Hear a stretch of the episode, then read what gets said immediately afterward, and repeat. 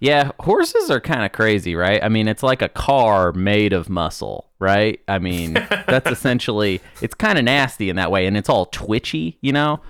Have you ever? Mhm. Okay, I'm They have hooves. one time I rode a horse and it tried to fight another horse. Did I t- have I ever told you this?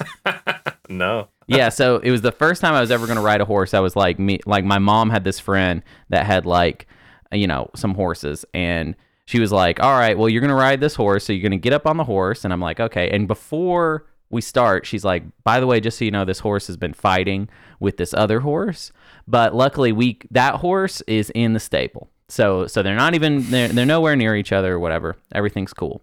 And so I get up on on my horse and right away, like literally within 30 seconds, uh, I hear fucking wood just like slamming because this other horse has burst out of the stable and is running right at me and the horse I'm on. And then the horses fight each other, which was insane. So, you know that thing when like the horse goes on its back le- hind legs and like, yeah, yeah, I had to with his do that hooves. right away within within And 30 but you seconds. stayed in the saddle. I stayed on. I did not get thrown off. Uh, but it was really scary. And then the lady pulled out these little like flags, I guess, that you use to like communicate with horses. I don't know. I, she had like these oh, little like flags. horse whispering. Yeah, she was doing a horse whisper dance, and then the Mm-hmm. other horse finally uh, calmed down, and I was I was saved basically. But um, since then, have never ridden a horse, and never will again. Let me promise you that. I'm done with horses. Me and horses are done. Well, well, I, I mean, it's it's it's funny that you say that because the same thing happens to Ellie. Shimmer gets blown up, shot in the head, and you don't get to ride her ever again. Let's go!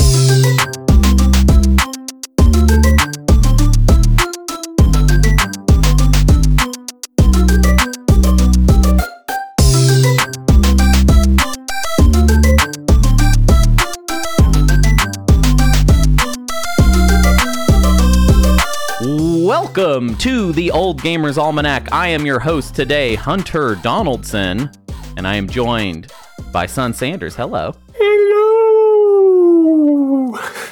How are you? I do not know what you were me. just doing. It did not get picked up by the microphone at all. I did. Oh, I think I got picked up on my end, so Oh. you just wait. Hell yeah. that's a that's a sweet treasure for you. Well, hell yeah. So uh, Matt is out on uh, on assignment today. Uh, he's got to find himself Daddy a house. free. We can do whatever we yes, want. yes. So I promise today we're gonna have some fun, and there won't be, and no one's in charge. Okay, there's no, No. hierarchy. Me and Sun are equals here. You know, when Matt's right. here, he's dad, he's in charge, and we are all his little babies or whatever. But not today. It's- T- today the Yeah, babies it's all are in scripted charge. with Matt's here. Yeah, it's all scripted. He makes us read by lines that he writes the night before, Yep. very stressfully, and he doesn't edit them, and we have to read all the miscues and everything. Uh, but today's gonna be great. Yes. Um, Off the but- cuff. Before we get into the meat of today's episode, which is going to be about The Last of Us Part 2, a very controversial game that people have a lot of bad and good thoughts about, um, we're going to talk a little bit about last week. Sony held a state of play event where they unveiled a bunch of new games for 2024. Um, some of it was stuff that we already knew to expect, uh, but I kind of want to talk a little bit about this stuff as it gets announced because these are the games that maybe you can look forward to us talking about later in the year. And we're not going to recap the whole thing, we're just going to talk about things we liked. Um, so I want to lead this off with talking a little bit about Helldivers 2 and Stellar Blade. Helldivers 2 is a sequel to uh, the original Helldivers, which is a game that both me and Sun have played that we like, which is kind of like a space Loved. marine. Yeah. Okay. Well, Sun loved it. I liked it. Um, it's like a space marine game where it's like a silly top-down kind of squad shooter type deal, and Mm-hmm. it's kind of like there's like a humor to it because like a lot of what's funny about it is like your squad mates getting kind of like extra decimated by not only the enemies but by like things that you do that have unintended consequences it's kind of like a derpy like uh-oh you messed up and then you accidentally killed your guy kind of game Yeah, you can shoot your bud. Um, Yeah. that's the it was, and then you can like drop a, a mech down on on top of them on accident. I mean, it was uh, it was silly, but it was so fun. It was so smooth. It felt so good mm-hmm in the hands. Yeah, it has a has a good good feel and it moves like pretty fast. Um, the new game, the sequel, is taking a different perspective. It's not like a top-down perspective anymore. It looks it's more of a pretty standard third-person squad shooter, and it's unclear as to whether that will be better or worse. I think it might still be fun, um, but I feel like Sun, you have a slightly different take from it.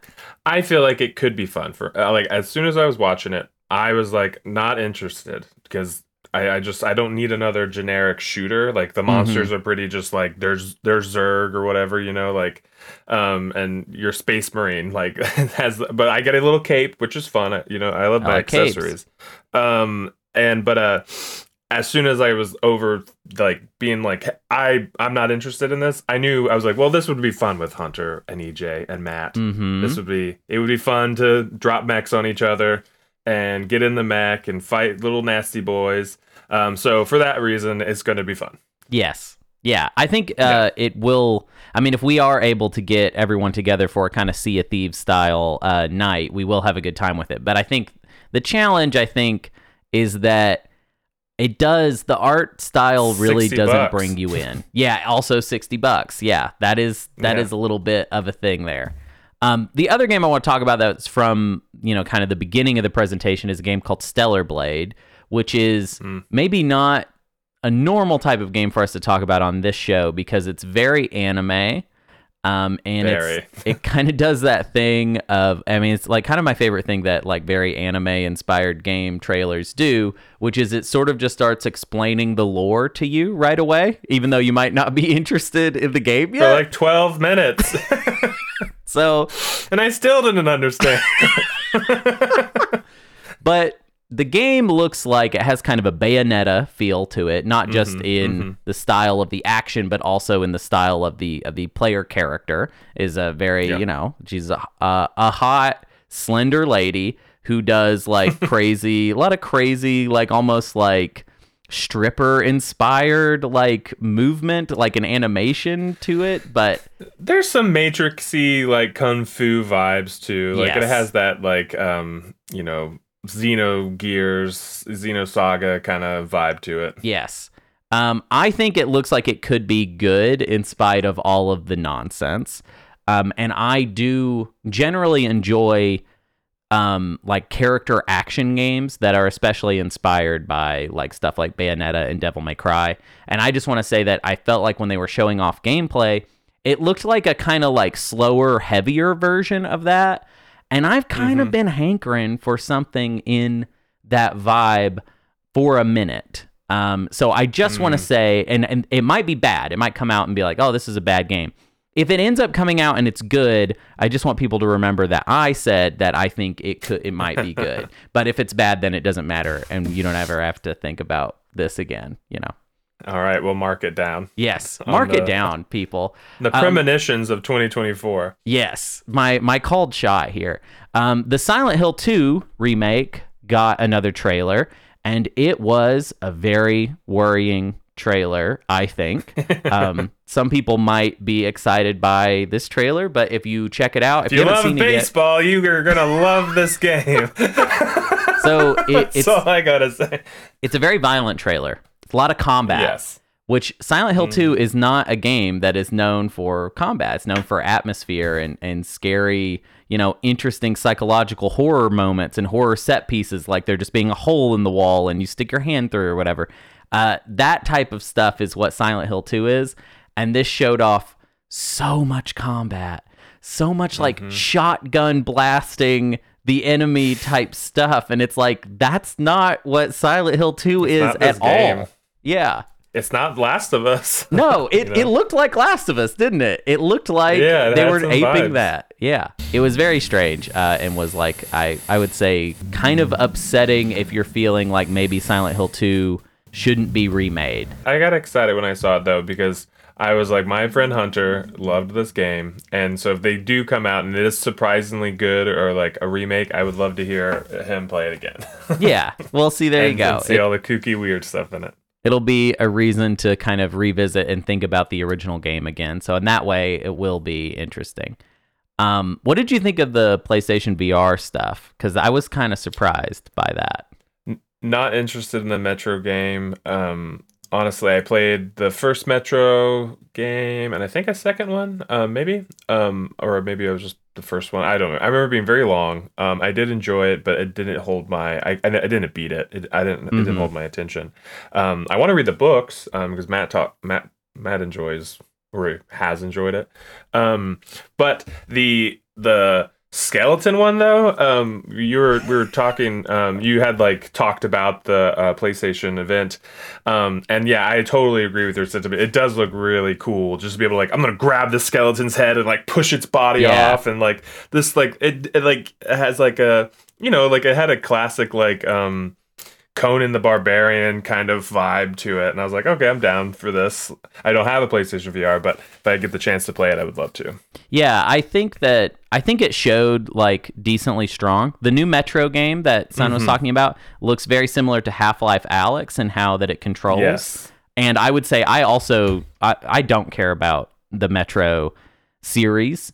Um, I have tooled around with uh, Metro 2033 before, but I didn't really get into it. Um, the fiction might be interesting, but I, I, you know, I haven't, I don't have any experience with that. I'm just excited about there being another game that has the Half-Life Alyx style controls.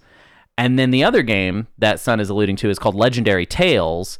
And it is similar to this other VR game called Gorn that was really popular for a while, which is like this weird Coliseum, like melee fighting game where your opponents, you're able to like really, they're like, it's like they're made of like Play Doh or something, and you can just kind of grab Yeah. them and rip them apart. And it's cartoonish violence. It's very appropriate to talk about today um, for Last of Us Part 2 because it is like over the top, but you don't really feel it. Legendary Tales is kind of taking that same idea and applying it to more of a straight up fantasy action RPG type format, but they showed off that you can fight skeletons and rip Yeah. them into pieces. Rip off a, a skeleton's arm and then beat it, the beat it down with its own arm is like or kind like of the take it, idea. throw it across the room while you're casting spells and stuff. I mean, it, it looked really slick. I thought it. I mean, it, it demoed, or I mean, it wasn't a. It was just a recording, but it looked really good. Yeah, I think I think that uh, the PlayStation VR two might over a, a period of time, if it if it kind of keeps releasing games like that, because you know there's all the Resident Evil stuff, and then if they can make enough original stuff for the PlayStation VR, it might be that in a year or two it, it sort of looks like oh this is actually like kind of worth owning, which I did not think um, that I would ever ever feel would be possible. Um, I had the first PSVR, and I, I mean, I played Skyrim in it. I played. There was a couple other. Um, it was like Playhouse or whatever. It was like a game where you could play like dodgeball or like these like um scripted like walking shooting sims and stuff and it, was I had a I had a few really fun games um but I just it was so many cables it was Right. just so many cables and I felt like I was like hooked into like a weird sci-fi machine mhm. um yeah It's yeah, it's kind of I feel like it's unrealistic to expect consumers to like really buy into VR with like how, you know, how difficult it is to like find the space to to utilize it. But I don't know. I, I I think it's fun that it's stuck around this long and I'm open Same. to the idea that if there's enough good software on a VR platform like still buying into it. Um Next up, I want to talk about Dragon's Dogma 2 because I had no idea Mm. that I was going to be into this game at all. Um, people have been talking about how excited they are about there being a sequel to this game for a while, and I've just been ignoring it because I personally just felt like the first game did nothing for me, and I felt like I had no real reason to get involved. And then I saw this trailer, completely blew me away, and now I am like 100% bought in on uh, this game. Sun, do you share my thing? Like, were you, were or did you play the first game? I played like a dozen hours or so of the first game. Um, my my problem with the, the first game is the controls just weren't polished enough. Like it felt clunky, like Mhm. doing the things I needed to do. But that's what I, I'm very excited about at number two because um, I feel like they'll have that down. It'll Yeah. be polished. It'll be streamlined. Um, and I am really excited about it because it looks really cool. I mean, Yeah. it looks like a lot of fun. My question is like the one thing I never understood is it solely single player? Can you have a friends in there, or is it all just like the uh, what are they called, Husk or Host? It's I forget what they're it's like the people you can summon. I forget what it Mhm. is. Like like your party members. Um, I'm curious, but it looks really cool. I but one scene was this, um, like Gandalf looking wizard guy running up like a like a hill, leaping off, casting a spell, then switching to a sword and like chopping this like troll. that- Like I was like, this looks rad. Yeah. I mean, The animation. so many variations of like characters you could have, and yeah, the animation looks really slick. the animation looks incredible and i feel like it's the thing that i didn't understand i didn't realize how much monster hunter was in the mm. dna of this game and seeing the gameplay trailer made me realize like oh this is like a, a slick like like action focused monster hunter where we're just trying to do like cool ass shit and beat up on giant dragons and stuff and it's if that's what the game is then i'm completely bought in uh, for that Yeah. and i really feel like you know, Capcom has been kind of in the middle. We've talked about this a lot uh, on the show, but Capcom has been in the middle of like I think a second golden age, and the fact that you know they're this deep in their bench, you know, Dragon's Dogma, not something that I considered like a big series at all, and I'm like watching this trailer and be like, damn it, I am gonna buy this too. Like it's crazy how solid Yeah. they've been. The first one when it came out, like it didn't critically, you know, skyrocket when it first came out. It was like the length of it like got so much like um fandom. Mhm. Uh, and yeah, I played it much later um after it came out. I actually started playing it I think first time like 2 years ago, a year ago, I'm not sure. Um but yeah, I'm excited for it. It looks fantastic. I hope that I can play with a friend or two in it. Mhm. That'd be really great. Um but if I can't, I'm, and it looks really fun. Because yeah, I want to give Monster Hunter another try. I like because one reason I kind of bounced off Monster Hunter Four or something like that is I just couldn't. I don't know something about the controls were getting yeah, funky with my brain, um, but I also just couldn't spend a lot of time with it at the time. But I want to get into it because I love the way the creatures move and Mhm. like their. It seems like their AI is very interesting and how they the environments work and stuff. So it'd be fun, a fun game to play.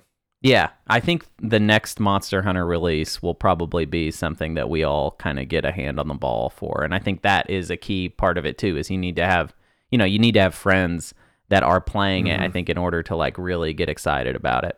Next up, this is like kind of a minor thing, but Until Dawn, which is a kind of like couch co-op cinematic story game is Mm-hmm. getting a remaster, which is like kind of a surprise, I guess. Although I guess that game is kind of old. I'm just excited about us playing that together. Um, I think Yeah. that we should take a night. The Quarry. Yes, yes, and we love the quarry in this house. So I have always wanted to go back and play Until Dawn, and to play it with everybody will be oh god, it's gonna be sick. It's gonna be so much fun. Did it come out originally for the PlayStation Three?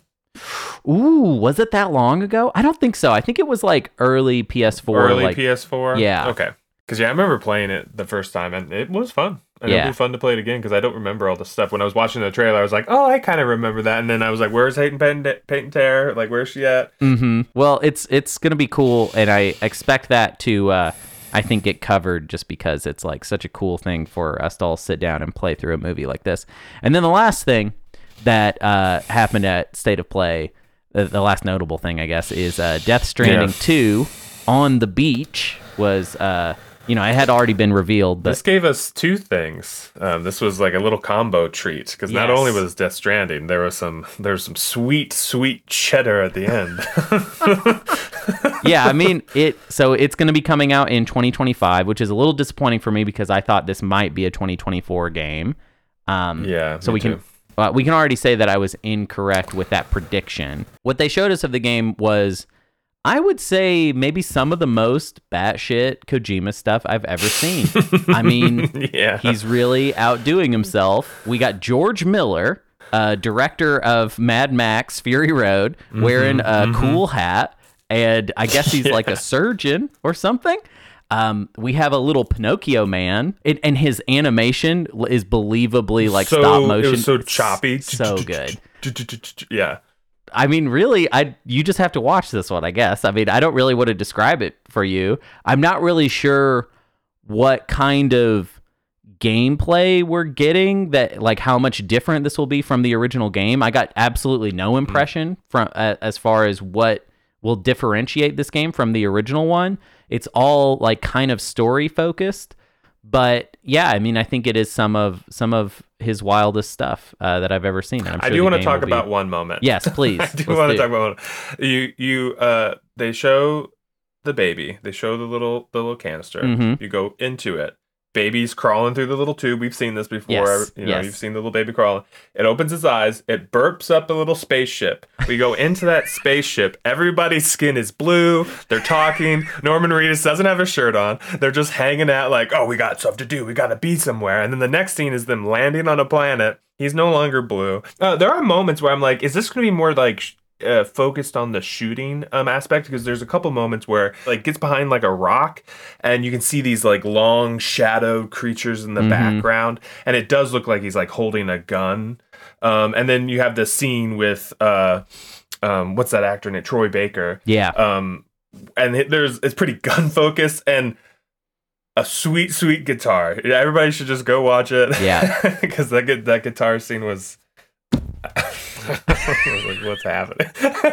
Yeah, so I there's we've got we've got guitar swords uh and well it's not even really a guitar sword Gun it just shoots flamethrower. yeah it just shoots like electricity out of it but you have to play like Oh, yeah. sick riffs to like shoot the electricity. Yeah i mean it's it's more it's more kojima stuff and uh it you know i'm i'm excited uh i'm excited to just have more uh expanded universe of of death stranding i want to see more and more what this world is about um, because it is a very interesting premise. We haven't really gotten to talk about it too much on the show, um, but yeah, I think I would expect that in advance of Death Stranding 2, we will probably do an episode about the original Death Stranding.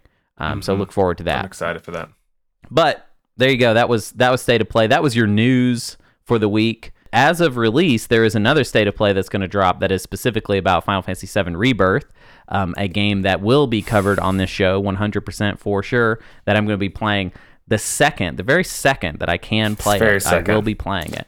But yeah, so let's get to our main segment, which is w- today we are going to talk about the 2024 game, the 2024 slash 2020 game, The Last of Us Part 2 remastered.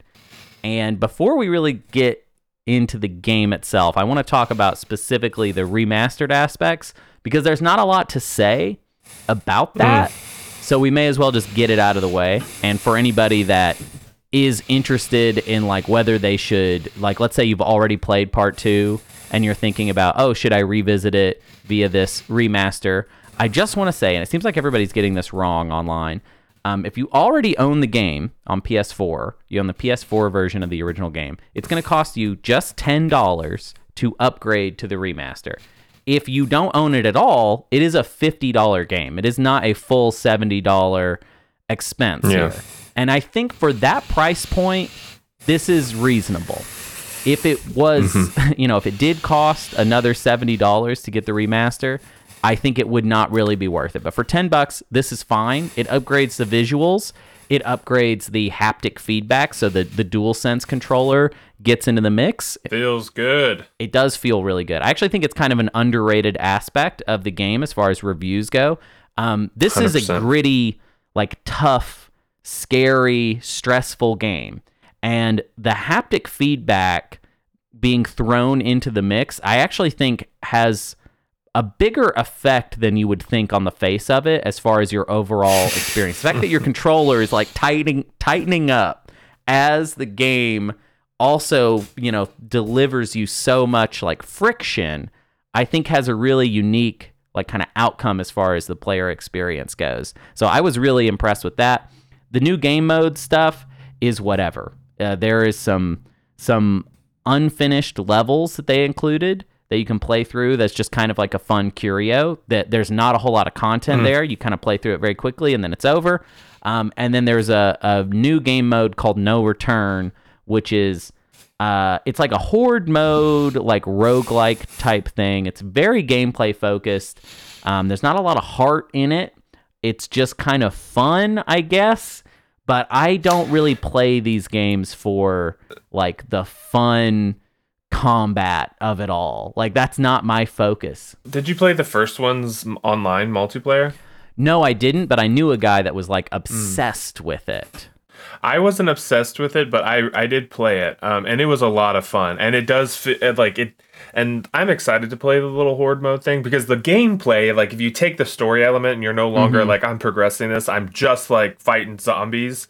Uh, I I'm kind of excited for that because I mean this game feels so good. Um, and its combat and the way everything moves, mm. and so I get more of that, and hopefully, like, can do good. I don't think I'll do very well. Um, I've I've died three times already in six hours, and I'm like, okay, there's no, there's, this is gonna be difficult. Well, yeah, I mean, I think that I think overall the gameplay is very interesting and it's very uh, tight and well made. And I actually lo- really love the enemy AI in the Last of Us games, uh, which is something I see people like talk smack on, uh, which I don't understand what their expectations are for enemy AI. But I I do really like it. It's more that for me, especially Last of Us Part Two, is like a very like emotional like narrative experience and I don't know how interested I am in having that gameplay sort of separated out from that emotional context. Basically, I, it's almost like I don't know that I'm ready to play a version of this game that like doesn't focus on these characters or puts puts their kind of mindset like as as the paramount um, aspect of of the game. But yeah, I think the remaster. There's not a whole lot to think about with it. It's just like I think that this is the best way to play the game, but not by a whole lot. I mean, I don't think you're like super missing out if you skip out on this aspect of it. And if you don't feel like replaying Last of Us Part 2, which came out in 2020, like the worst year of all time, and it is a bleak game. I completely understand there were a lot of people that when the game came out were like, this is too dark. I don't need this right now. Um, and I get that. And I think if you don't want to go back to it because it's not like things are all sunshine and rainbows here in the year 2024, completely understand. Um, this is a dark game and you might not want this in your life right now. It's um, it's a pretty dark game. Uh, Yeah. The, like I'm still. I mean, are we are we gonna go right into talking about the prologue and everything? Well, yeah. So just real quick, if you don't know this game, uh, Last of Us Part Two is a game by Naughty Dog, um, and it was directed by Neil Druckmann and Anthony Newman and Kurt uh, Margenau, which I think I just mispronounced that. It was written by Neil Druckmann and Halley Gross, and it stars Ashley Johnson, Troy Baker, and Laura Bailey, notably. Um, the acting in this game is uh, incredible, and those three in particular do a wild, amazing job. But yeah, let's cut wide. Let's talk about the game in general. Um, how do you like? How how would you sum up your feelings on this game? Like, are you is this a good game? like, you just had to say, is it good Is or this bad? A good game. Um, yeah, this is a good game.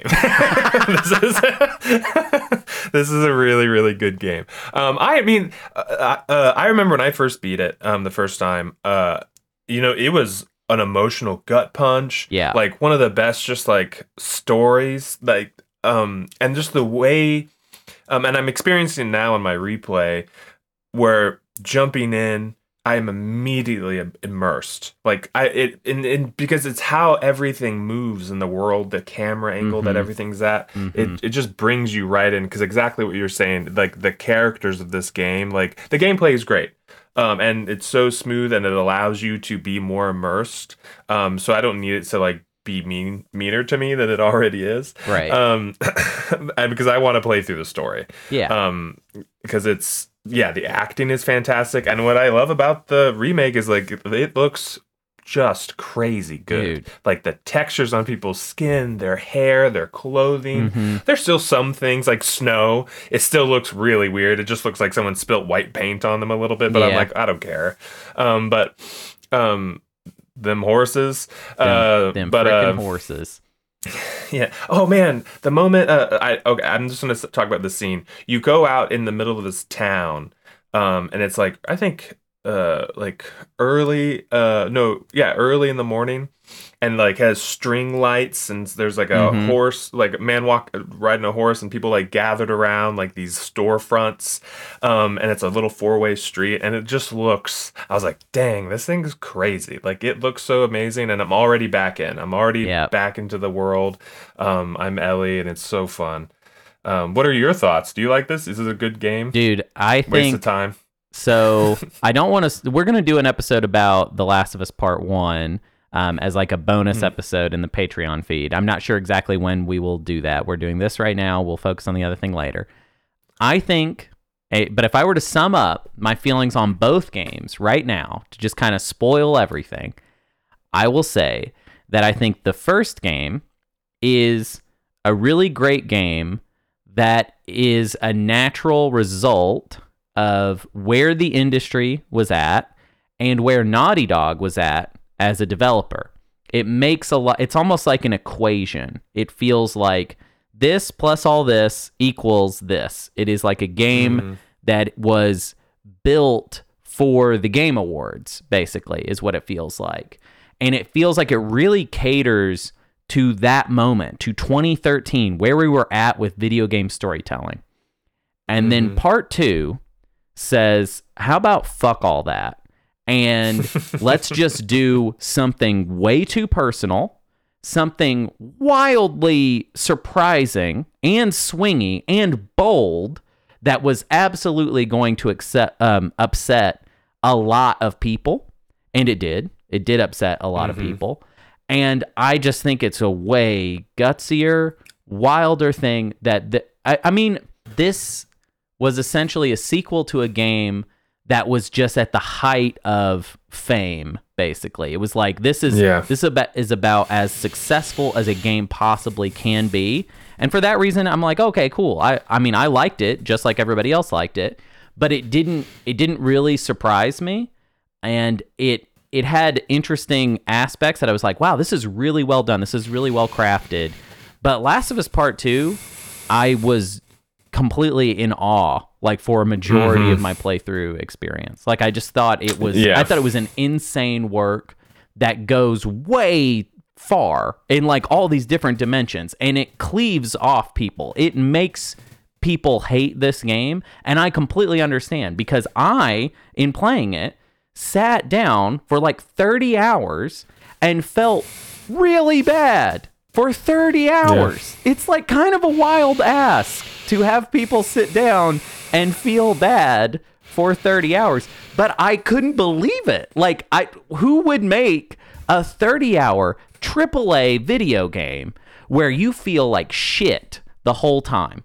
Like that I mean and it's punctuated with these moments of beauty. That's one thing that the Last of Us series is like really about. They're about horrifying violence in the post-apocalypse, but also this sort of the, the planet Earth like taking back itself and these like beautiful moments of human connection and natural beauty. This is like one of my favorite aspects of the series. And part 2 I think makes it so that the grimness of the narrative makes those beautiful moments sing so much louder than the first game can can manage because the first game has so much groundwork to do. And it's not as bold with its characterizations. It sort of says here is a, a dad a kind of lost dad and then a sort of adopted daughter figure. Watch as we build this relationship and by the end of it you're like wow that was a really complex interesting relationship that we watched happen between two video game characters. Last of us part 2 mm-hmm. comes in and says what if we spin a gigantic web of character relationships that are all of that caliber and quality and they are parallel perpendicular? It's so much more complicated than the first game really delivered to us. And for that reason, it's like I don't know if I think that it's a masterpiece so much as I think that it is a, a wildly surprising work that should not, maybe should not, like let's say I was Naughty Dog's like buddy, and Naughty Dog was like, "We're thinking for the sequel game, we're gonna like, well, we're gonna kill everybody's favorite dude. That's a spoiler, but we're gonna kill uh, Joel." And that's just going to be the beginning of the game. And then we're going to introduce like a whole new cast of characters, kill most of them, honestly. We're going to make you love a bunch of new people. Most of them will die. I would probably be like, that's maybe a little too risky. You maybe don't need to, you know, people are going to buy this game regardless. And for them to play as ballsy as they played with it, um, I, I mean, I am still, it's been four years and I still kind of can't believe it. Like it's, it is Yeah. insane. I mean, I'll say that it's as close to a masterpiece of a game that I've ever played. Um, I mean, when it comes to like getting, you know, games getting close to that like film, you know, kind of direction. Yeah. and it is amazing. I mean, there are, I mean, uh, just like the the acting, the the mocap, the technology they use to capture these people's emotions, uh, gestures. Like I can't like I can't wait to see like I this game is the reason why there's a TV show of this. Yes. I'm convinced. Right. This game is the reason why they were like, I want to tell that story on television. We need to just one season on the first uh part of it because we're gonna have two of the last because this this story is amazing. Yeah. Um because it's fantastic. I mean the the moment leading up to Joel Joel dying Mm-hmm. um, is so intense because of how they when they switch back and forth between Ellie and Abby, and you already get that connection, and it's already strange because you've never had to like you've only ever played as Ellie and Joel, Right. and and then all of a sudden you're playing as Abby, and Yes. you're like, okay, what is this? And it's like it is. It's strange because Laura Laura Bailey does like a phenomenal job Oh yeah, she's incredible. bringing her to life. Dude, the scene where she just everyone's talking, he's like, uh, "Sounds like you guys have heard of us." The the beat after that where she shoots him, Mhm. uh, and then like they're like, "Oh, we're not done." Like Yeah. you d- like, and you you're just like, "Oh no," because I remember the first time playing it, I was like, "Who is this person?" I thought it was just like fireflies right Right. you know but the the what you the story you were told from that moment on because you Mhm. have no idea who this person is is incredible Yeah. it is like so so so good Well, so let's start. Let's. We're kind of already talking about the prologue. Let's talk about the prologue. Um, so Mhm. the game opens, and uh, if you're not familiar with Last of Us Part One, I don't know what you're gonna do. I guess Yeah, watch don't a know why you're story this, but- summary, but we are going to spoil all of Part Two in this discussion. Um, pr- the prologue opens. Mm-hmm. and one Yes, and and one. Um, the prologue opens, and we are in uh, Jackson, Wyoming, and uh, Ellie and Joel are living there with this nice, like, kind of wonderful community of people, and they are living in relative peace. Um, peace that is sort of unearned because the last game ended with an act of extreme violence that that doomed Yes. all of humanity, basically. Um, and like like Sun is saying, we get to catch up on Ellie and her life. She has the she has a a lot of new people in her life. She has a friend who uh, is named Jesse, who she kind of works alongside, and then she has a girlfriend uh, named Dina, who uh, I think is like a r- very very charming, interesting character who is uh, Yes. very well done. Although I mean, we'll, we're just gonna say over and over that all of the characters are very well done. Um, and all of them Yes. And we then cut over to this character, Abby, who we do not know, who is on some sort of mission. She's clearly looking for someone. We're not really sure who she is looking for at first. And she is with a bunch of, uh, she's with a little camp of people, a bunch of new characters. This one guy named Owen, who is explicitly not her boyfriend, but we can tell that there's some sort of romantic thing between the two of them. And uh, she's on some sort of quest and it seems like it's for revenge. And then there's this gameplay sequence that I think signals a very distinct change from the original game to Last of Us Part 2. Last of Us Part 1 has this aspect to it where the game design very clearly communicates with the player, and it is, in my opinion, a little too narrow with how it directs you. And what I, what do I mean by this? I mean like yellow Yes, yes, you get it. So they'll where, where do I need to go? Well, there'll be something painted yellow, and that's where I go. Uh, That's where Daddy wants me to be. yes. It it really feels like Daddy kind of holds your hand a little too closely in The Last of Us Part 1.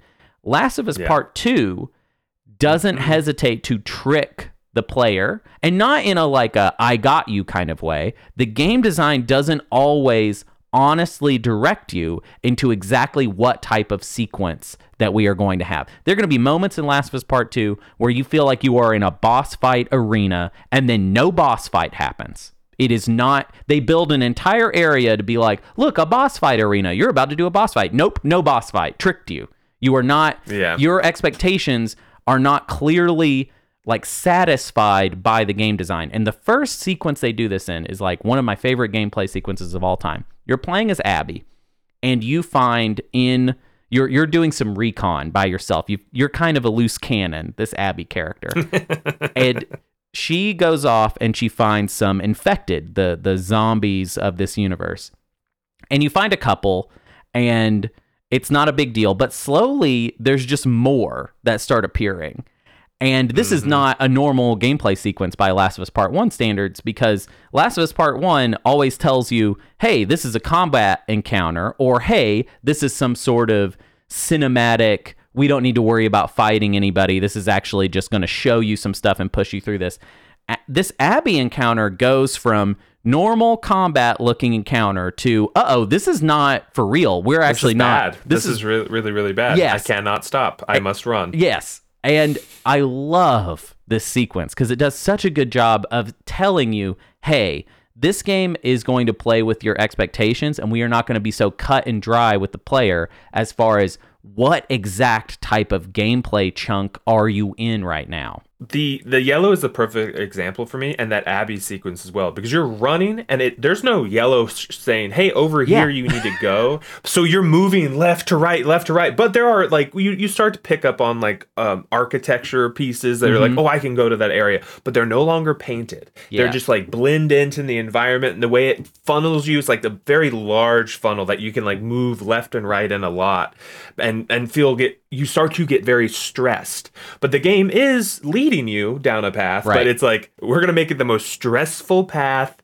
you've ever walked down Mm-hmm. um and yeah, that Abby sequence is great because there's a couple times where you're like running, you're like, oh, there, where, where's I'm around a bunch of fences. Where am I supposed to go? And then like you see like it was just the way it was angled that the underside of the fence where you have to crawl under was obscured. Um, and then and then dude, that fence scene where okay, so, um, she's cr- goes she starts to crawl on her like back up against the wall as like there's a chain link fence in front of her with tall like barbed wire at the top. She's going down and then all of a sudden infected start running into the fence and it starts pushing you down and like you have mm-hmm. to start laying on your belly as the fence is falling up against this building from the weight of all this infected. So cool. I love that you're calling out the fence moment too, because right when you get through this kind of fence literally bearing down on you, you meet Joel and Tommy. And a very interesting character moment happens right there. And it's really kind of sickly or tragically beautiful. What happens, and the, the game understates this, which is, I think, a credit to its execution and confidence in its characters. Joel helps you. Now, that is not something that Joel does ever. In Last of Us Part 1, we see over and over Joel see people that are in trouble and he does not help them. That is not who Joel is. Refuses. Yeah. He he is out specifically to protect him and his monkey sphere. But in this one moment, we kind of learn that Joel has in some ways changed as a person. Yeah. And it's through an action that ultimately gets him killed. Like if he were to not help Abby, he would be fine and he would he would still be Yeah. alive in the narrative of Last of Us. But he helps her out. And his punishment for that is death by by abby by Abby. yeah, who um you know, she directs Joel and Tommy to their encampment and then uh kills Joel right in front of Ellie who who makes it in just to see the end. That's such a tragic scene. It's Ashley so Johnson like rough. Yeah. wasn't just incredible. Yeah. Very affecting. Oh, Um very like this is such a bold way to start the narrative of this game. And, you know, a lot of people online hate the game just for this. But Which is crazy. it is crazy because the the first game ends with Joel making a narrative choice that is so dramatic and specific. He dooms the world as far well, he doesn't Yeah. doom the world. He dooms humanity with his choice. He chooses Ellie over all of the human race. That this is a natural result of that. I mean that that Yeah, this character can't expect to just move forward with there being no consequence of such a bold and dramatic and ultimately I would say selfish choice. Although Very. there is a lot of there's a lot of conversation about the complexities of the morality of Joel's choice at the end of the first game, and it's not as simple as Joel bad man. I understand that. um, there is a lot of there's a lot of weird stuff that happens at the end of the first game where the Fireflies are not really considering any agency on behalf of Ellie. They are not asking her if she wants to die for the sake of humanity. They are simply They're not telling her. no, they are not even going to wake her up. They're going to kill her while she is still asleep, and she's never gonna, even going to get to know what it is that she's doing. Now, Yeah, so she that wasn't is allowed to choice. right. She is she is robbed of, of any sort of choice there. So it does it does complicate matters. Nothing in uh, the Last of Us series is about I think clear cut moral choices, and I I say that even that is especially relevant to the discussion of Joel does not save people or help people out in Last of Us Part 1 and Last of Us Part 2 he has changed and he does help someone out and ends up getting him killed. I don't think that The Last of Us is very interested in telling you what to think about any of this. It's not a game about answers. It, it this is a game series about interesting, dramatic questions. And I like that kind of respect, by the way. I enjoy Yeah. media that doesn't necessarily want to prescribe any answers to any of these questions. And I think that a post apocalypse is a good opportunity for complex, difficult ethical questions. And um, Last of Us is not like subtle about it. I would say it's actually pretty blunt in pretty much everything it does. It's all about intensity and bluntness. But I do think that these are questions that are complex enough that you can kind of chew on them one way or the other.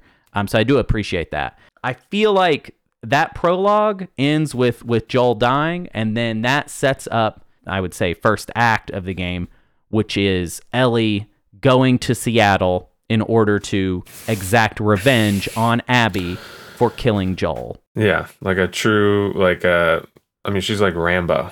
Yeah. Oh yes. It, it Yeah.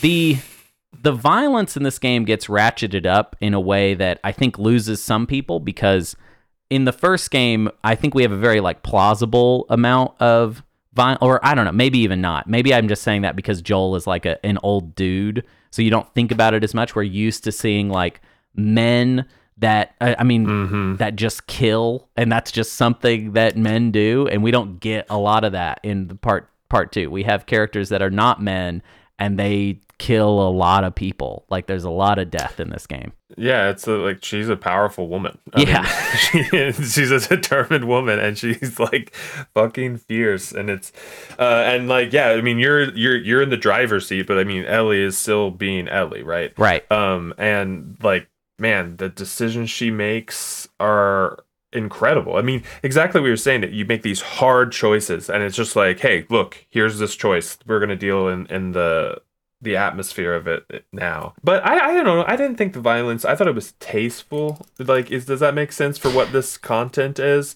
Like, they didn't. It wasn't like I didn't feel like a like a like a horror game, even though Right. it is a horror game in a lot of ways. Um, but I didn't feel like I don't know, like some of that stuff where it's just like like like almost Silent Hilly kind of Mhm. vibes, right? It wasn't that more psychological horror where like the creatures or the acts of violence are like um like Hellraiser type of violence. No, it's it's um the reason the violence feels bad is because the narrative is about a lot of people making like bad or difficult decisions that I think ultimately are very uh, like it's very unwell for for you to make a decision like this. The way that Ellie acts in Act One, we see we the way the game is structured. We see three days in Seattle, um, and they're each divided. So it's it's divided up into thirds. This first act, and it's Ellie in Seattle looking for Abby, and the way that she acts, it's as if she is so set up for this revenge plot, but she's not really like thinking about it. She's not really being critical about what it is that she's doing. It's almost as if she is so obsessed with the revenge on Abby that she doesn't understand the possible consequences of this choice and how horrifying this this whole like journey might be for her and uh, her her girlfriend Dina who accompanies her. And also it seems like this is more about not processing her grief about Joel dying because she doesn't. Oh yeah. She hardly talks about it. She is just essentially like single mindedly talking about how she wants revenge on Abby. It's almost as if she is experiencing transference where this obsession with revenge on Abby has replaced any aspect of her that is even like dwelling on the loss that she's experienced with losing her father figure. And this is all intersected very smartly with these flashback sequences that allow the player and Ellie to kind of like reflect on that relationship with Joel. There's one in particular that I think is really good where for Ellie's birthday, Joel takes her to like a dinosaur exhibit. Um, and you just kind of look around at dinosaur stuff and you experience these characters talking to each other. I mean, so much of Last of Us is characters walking through environments, just kind of having good conversations, and that's how they build Yeah, a lot of the getting to character know each other. Yeah, and I think Yeah. it's it's something that a game can really do to build those character relationships that like a movie or a TV show does not actually have time for. They do not have time Yeah. for moments that do not matter because that's not that's not how TV or or film really works unless it's like a really cool movie which is like kind of what I mean I'd rather watch a movie that was kind of about nothing to be honest and just people talking to each other. But um but I guess I mean that's just me. What I love about this as a game is it starts to make this argument that this is not just aping television that there is something here that's almost like closer to a book. Because as we watch Ellie go over these 3 days she gets darker and darker in her quest for revenge. She ends up killing basically every single one of Abby's friends. And sometimes Yeah. it's in self-defense like earlier on it'll be more like she she finds this person that is connected to abby and then there is a struggle and she ends up killing that person. But at the end of the second day of ellie's story she meets this character named nora who she meets in a hospital and she beats nora to death and gets the information on where abby might be from Nora, and it is a horrifying sequence where yeah. yeah. Ellie just looks so evil and like it's just sad. And the player, all I just remember what happens is your Ellie is standing there, and there's just like a square button prompt, like it's just like press square, and you don't Yeah. want to, you know, you don't want to Yeah. make Ellie do this, you know, you don't want to. You can sit there forever. Yeah. You can sit there for a long time before you have to press the, it doesn't just all of a sudden start doing it for you. Yeah. Like it makes you do it. You have to participate. I like the sequence because I think some of the interpretation of this game that I kind of strongly disagree with is the idea that the game judges you, the player, for all of Mm. these violent acts. You are not doing No, this, this. thing's on rails, baby. Yeah, Yeah, this thing's on rails. you- are you're riding along. The- this this whole thing's on rails. Exactly. no choice. And I think the the point of that sequence with Ellie is to emphasize that to you, is to let you know Yeah. you are not you do not have agency when it comes to these characters. If anything, you're playing a character that you might not feel like it's almost like a lot of the internal conflict for the player comes from having to control or, or participate in Ellie's violence this way.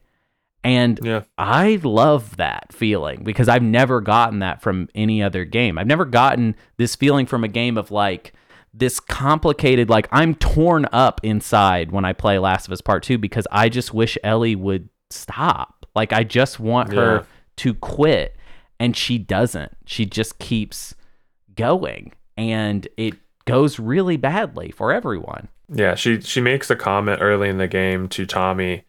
Uh, she's like, if it was either one of us, do you think that he would like, uh, not do the same exact thing, not Right. immediately go after them and hunt them down?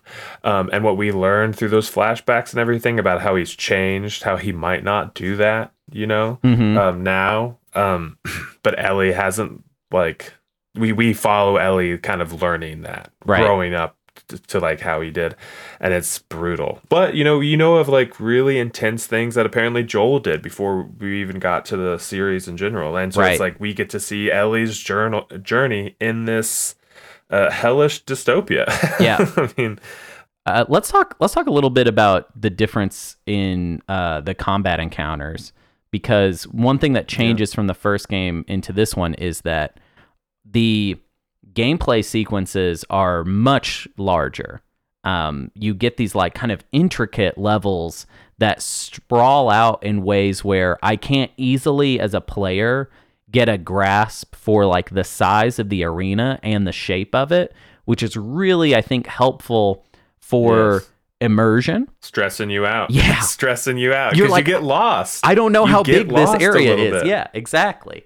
Um, and you're like quickly moving and it makes you because you're like i gotta keep going because i don't know these guys routes i don't know how many there are like out in the distance you can't just sit and hold r1 the entire time Mm-hmm. No. you know like you have to run you have to scavenge i mean i'm playing the new game plus and it's like the moderate plus because i just want to play the game Yeah, Um, yeah.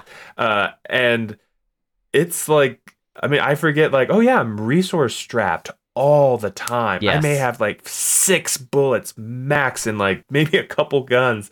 And then i love um having the bow and arrow like the entire time. Yeah. um now is so satisfying man yeah and the set pieces are just so good each Mhm. set piece is a character in itself and like the where you can go because you do have a lot of freedom in this one where the other one like there were like three or four good options right Yes. and now there's that multiplied there's 14 15 good options Yeah. you know and and they're all intricate in how you can move around or what you can do i've been loving some molotovs this this go around Oh, yeah, dude. just like setting people setting them up and then kind of using that and along with a little bit of the um the environment also will help interact a little bit more i feel like in the Yeah. first just because the physics and stuff are better um man it's incredible the set pieces are so fun uh your first um that first entry into uh seattle where it's like the big open world Mhm. um you can go to the bank the courthouse uh, like um i was telling you before the stream i went into that area being like i don't need to explore i don't need to like go to these little side quests Right. I've You've done already done it. don't You don't to. need to do it I've again. already done it. Yeah. Don't need to do it. Let's just go to the story. Let's play the game. I did every single one of them. couldn't couldn't help myself. It was so fun. Every single one was great. Um and yeah, it feels so good, like riding your horse through like the tall grass. How they introduce it, it's really like a tutorial area in a little Mhm. way because each one of those places, each one of those hubs, kind of shows you a different way to interact with the world. Because as soon as you go to that fuck the FD, what FEMA or whatever the hell it is, Fedra, yeah. Fedra um, sign. Uh, the game's like, all right, there are no training wheels. Right. you know, like this this is where the real game like is gonna we're gonna start showing you some stuff, and it's intense. It's so fun. Yeah. Um, I love the way that Ellie, like the way that Ellie controls as com- compared to like Joel or um, Mm-hmm. Abby that we're gonna talk about in depth in just a minute. But I love how Ellie, she can dodge. she's she's very like she is the sneakier of the two. She's less powerful, uh, but she has a really good knife, which is important. She's very good at Mhm. like very quickly like stealth killing, and she almost plays like like I feel like playing through her sections almost feels like Metal Gear Solid Three. Like I Yes. am this very sneaky. Like you can go prone now. In in the original game, you can just crouch, but now you can go prone and hide just in tall grass. And I just feel like her options are just maximizing your ability to just sneakily control what is going on with all of your AI opponents. that she can fit through those walls so you can Yes. quickly move through rooms so you're, you're so mobile as Yeah. her where joel like yeah he was a big guy so he didn't fit through stuff but sorry um i cut you off No, but you're tool. right. You're it, it is a difference in like they are using the size of the character to like emphasize a particular approach when it comes to the combat. Um, also, a big thing to talk about and kind of a hot button issue for this game is uh, the dogs. So there are dogs now, and they try to find you. They sniff you out, and they will attack you if they find you. And um, a lot of people, and I mean, I can completely understand this perspective, but um, there are a lot of people that were upset because it means that you kill dogs in this game, and Yeah. it doesn't. It's it's not like chill. Like uh, it's like they're like you kill a dog and then the person whose dog it is is like sad. Like they're like, oh no, Yeah. my my boy Spot is dead or whatever, and dude it's fucked up it doesn't feel good. But again, it's Ellie that is doing this, not you, the player. You, you, Yeah. the player, are put in a position where you have to make this choice. Otherwise, you're going to lose the combat encounter, and you're not going to be able to continue on with the story. But ultimately, it is Ellie, the character, that is in control here. You have basically no. This is not a role playing game. You have no say in what these characters do. And I think because you have no say, that's where a lot of the really good tension comes from. But when I say mm-hmm.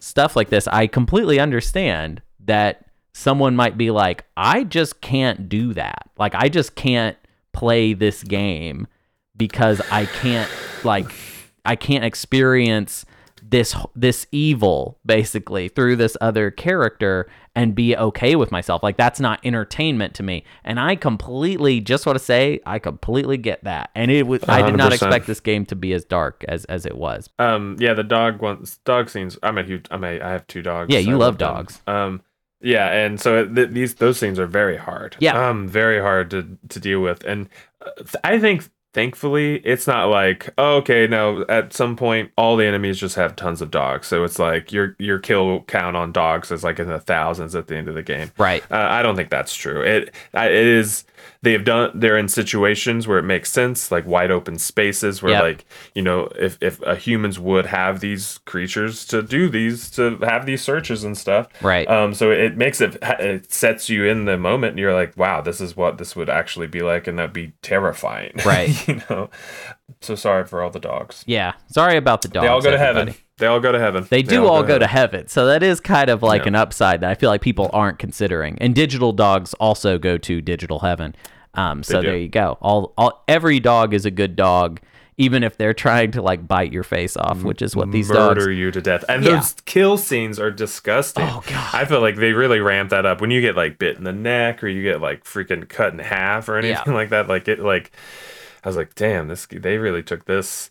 If you don't die as Ellie a lot, I feel like there's a lot of cinematic you don't see because Right. there's like so many different kill cams and it's crazy. Dude, I will say sometimes when I'm seeing like a really gnarly like death animation in this game, I do think about like what a horrible time it must have been making this game. Like truly Oh, think about like seeing it every day. you're an animator and you work in the game industry. So you have you're in crunch you're you know, I mean they crunched, it's already been written about many times over that there was a lot of crunch on this game at Naughty Dog and that sucks and I hate that. And we don't it's not necessary. We don't need to make games that way. Um, but that's how they made this one and it fucking sucks. But what that means is not only were people crunching on this, but because the game is so dark and so heavy that they had to like 60 hours a week 80 hours a week working on these like horrifying death animations. Like Yeah. my heart goes out to these people that they had to dwell in this very dark cynical world for so long. Like it must have i mean really like that that is that's fucking rough. I, and I, I i it would be this would be a shitty conversation to not at all factor that in. So i just want to say you know my heart goes out to the people that had to pour so much time and effort into a game that is ultimately like a very dark experience. Me and you, we just sit down, we play it for 30 hours, and we're like, oh my God, that's intense. And then it's over, and we just go about our day. People had to spend years just dwelling in this, man. Like, Oh yeah, they'd they'd go they'd play the thir- seeing 30 hours of that type of violence that would be I mean that's just like a drop in the bucket per week for them, I bet. right. Um Insane. yeah. Um, but yeah, so Ellie's um, Ellie's story comes to a head at the end of the third day of her time in Seattle, where she um, still fails to track Abby down. However, she does find Owen, the character we mentioned earlier, that Abby has some sort of romantic interest with, and who we later find out is uh, Owen's current girlfriend, Mel. who is pregnant, and uh, um, yeah. Ellie- scene. Ellie Uh, does did some not fi- you- good. Yeah, because you're you're told early on that Mel is pregnant, and I feel Mm-hmm. like that was a like that was like a Chekhov's gun situation thing. Yeah. It's like, oh, that's no good. Like I don't think it gives you information unless you you're gonna encounter it Yeah. later on. yeah. Um and yeah, that was um and I remember there's that scene because you go to the what it's like a it's like the end of a pier, right? Right. Um and you you go into this and the, the lighting is so dark. There's a dog involved in Mm-hmm. That one. Yep. Uh, Mandatory yeah, dog kill uh, uh, in that mandatory scene. dog kill and it's like that one was tough too uh that one gets that one though hurts worse later in this game yes. that Oh, one yeah. hurts worse Oh, much later in this so game much worse. much later in this game Yeah. uh oh my heart just literally died in my chest for a moment So- that that that yeah we'll get there we'll Yeah. get to it God, Um, it's so it's so fucking sad. Um, yeah so, end of day three is rough Yeah. uh very rough mhm. So and watching ellie like just lose it yeah, you know yeah. I mean, really you're lose herself you're watching someone that is. I mean, there there's this uh, right before Ellie gets to the the climactic area where she, I would say, kind of unintentionally kills both Owen and Mel, and I feel like that's something people glaze over. Ellie hasn't become the Terminator. She is like kind of just in a really like fucked up place right now. And she's literally at times there's that part where you're on that boat and you're you're riding the boat to the marina where you're trying to get to and there's this storm. And again last of us is not very subtle uh, but it's it's not it's, we're not doing that. We are just going straight for the most obvious like visuals we can go for but hey it's effective. And ellie is literally just like repeating to herself that I'm gonna get Abby. Like it, Abby should be there. I. She's just like, it's so weird, and the the delivery is so good that you feel this sense of like she is not talking to me. Like she's not talking to the player. She is talking to herself. She is really, really in locked in this very fucked up emotional place where all that she can really think about is this obsession with revenge. And you just i mean really it make it breaks your heart because you're just like turn around. Like i've never begged in my heart for a character to just fucking stop than ellie Yeah. especially in those final moments where things spiral out of control and she kills owen and mel. So now she's basically killed i mean almost all of the characters that we met in the prologue of this game except for abby um, and then essentially at the end of the third day, Ellie uh, has to give up on actually finding uh, Abby. And it seems like she's been talked into they have to go back because Dina, who is pregnant actually, um, is sick and is going to need to return uh, to Jackson. Otherwise, it would risk her life. And at that moment, Abby finds you and your friends, and there's this climactic meeting, and then it fades to black, and we start the cycle over on day one in Seattle playing as Abby. And I gotta tell you, as a story choice in a game, probably the wildest thing I've ever experienced uh, in a AAA modern So video game. It completely amazing. nuts. Completely nuts. It was amazing. It was like, oh, oh my god, and you're like, you're just like, what is what, uh, what is going to happen? Because you know the entire time you're playing her scenes, what Ellie is doing yes, out there. Right. and it's terrifying. Yes. It's like it's it's like knowing there is like Godzilla around the corner Right. and like he's just gonna come stepping down and like oh some of the set pieces for Abby. Abby's Abby's chunk is like I mean they the game is amazing up to this point. Set Mhm. pieces, moments, drama. They somehow go, cool. I'm glad we showed you that. We're gonna make it even better. Right. Like here's here's here's like literally almost the same. It's the same three days right. and we're gonna make it more extreme. Uh, Rat King. Um, Oh I don't know God, if we want to get to that. Rat that King. hospital sequence is. Dude. I think that was the moment when I was playing through it first that I was like, this might be my favorite game. Like this Yeah. might be like the, the most like fun I've had in a game because like I was not expecting this fucking guy to come rip me out of this ambulance, and then I, like, I remember going, I remember just being like so scared, Right. so frightened, like playing. I was like, this is awful. I'm pretty sure I died like the first time because I was just so shocked. Yeah, yeah. I remember just like running into a wall and then him just absolutely doming me. So we we take over Abby, and she um she lives in Seattle, and she is part of this group that we've been fighting as Ellie called the uh, WLF, uh, aka Wolves. Wolves. Oh, Yeah, and uh, they're called. I mean, I guess that's why they have dogs because they're because they're called wolves. Um, and they are embroiled in like a war in Seattle with this other group called the Seraphites, um, which we have also encountered uh, as Ellie. But when we're Ellie, we kind of have no context for what's happening. And what we find out as Abby is that this war in Seattle is about to come to a head between these two these two parties. Uh, the wolves are about to launch an invasion of this island where the the Seraphites live, and Abby has a reputation in the wolves as being like kind of a killer. She's very she's got big arms. This this lady is like very strong. Um, and you feel Yeah. that when you play as her. She has a very different approach, I feel like, to combat encounters, or at least I am influenced by the animation work and by the weapons that I'm given as Abby. Her her weapons are way more like direct confrontation type stuff, less about sneaking around and more about getting in there, getting some like racking up some kills and then like moving forward. And, and there's a lot of like you can uh there's this thing that she does where if you punch or or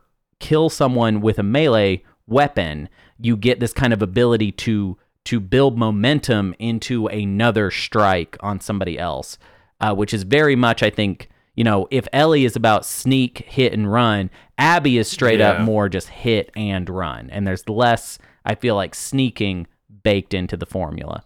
you you spend the first part of the game being really sneaky. Yes. As Ellie, you are sneaking around everywhere. You do not as Abby. Abby is like sh- exactly how you're describing. I it feels it becomes I way more of like a it, well um sorry, Ellie talks about like these action movies and stuff that Mhm. her and um Joel would watch. And then you play Abby and you're like, this is an action movie. Like Right. I am like a 1990s, like busting down doors, going directly like head to head with some stuff. There's there is some like obvious stealth moments, but you can like you can bulldoze your way through Abby's stuff because of her uh repertoire Right. and like what she has to like bring into the the set pieces. It's so good. Yeah.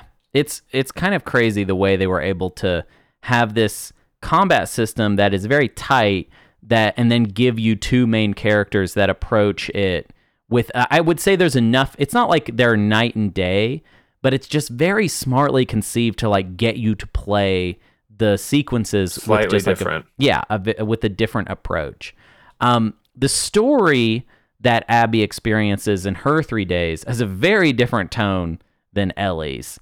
Um, basically, Mm-hmm. this war is making it so that Abby and her friends are thinking about just getting the hell out of here and not really directly participating in that anymore. And a lot of it has to do with Abby meeting these two uh, Seraphite children who are on on the run from the Seraphites, um, named Yara and Lev, and their relationship is, I mean, it very much echoes Joel and Ellie from the first game, but it's just like, I don't know, there's something about it. There's more like, I think, difficulty for these characters to kind of like get through because they are literally on separate sides of like a very deep conflict and the way that they sort of come together and become this little family unit is like really special to me. Like I think it is some of my favorite character work I've ever seen in any video game.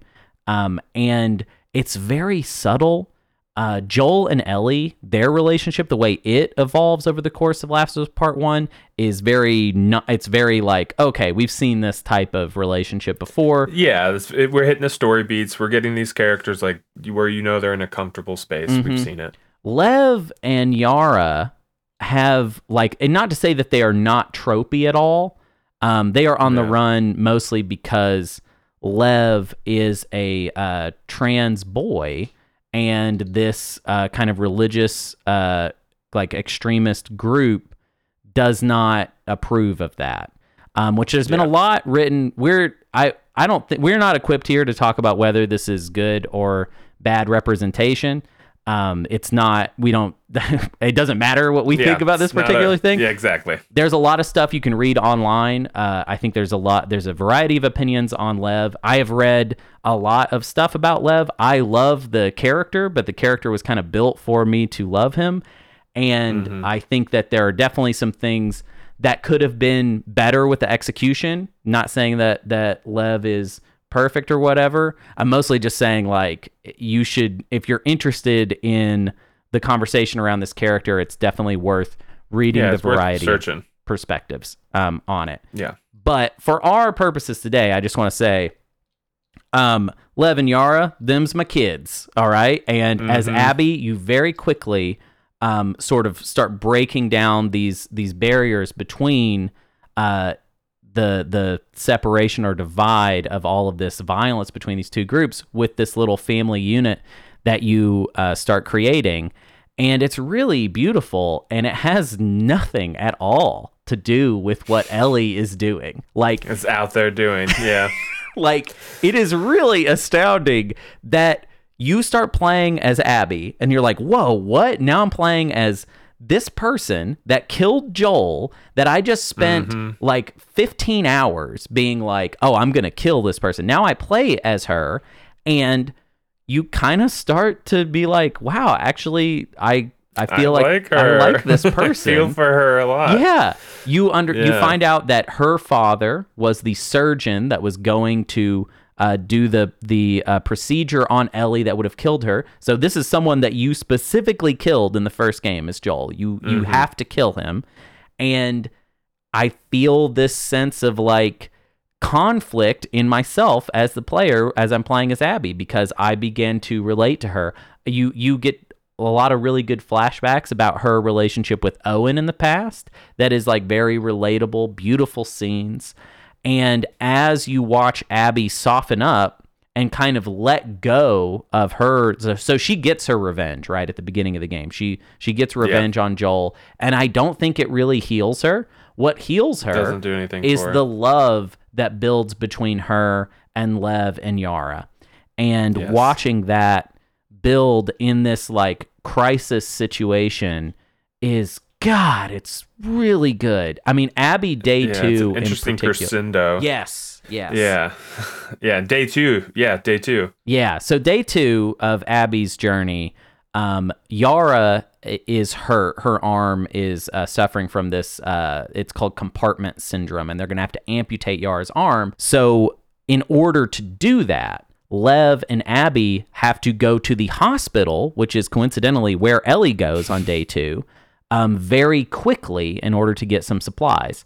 And the way that they do this is Lev reveals that the Seraphites travel via these, they call them sky bridges, which are uh, all of the ruined skyscrapers have these like kind of connective pathways that the Seraphites have. I don't know how they would have built them, but I guess they built them somehow. Um, Yeah. And Abby, coincidentally, is afraid of uh, heights, which is like just kind of a fun Yeah. uh, character thing about her. So I think visually speaking, this is Naughty Dog's best work because they convincingly get you high up. Have you ever seen um, on YouTube? There are these videos of these people that climb like at the tallest points of skyscrapers in the world. Like they're like people you can watch climbing the Shanghai Tower, just free climbing, Yeah. terrifying, free climbing. horrifying Terrifying. stuff. And you do that as Abby and Lev in this game. Lev, of course, not really scared of heights.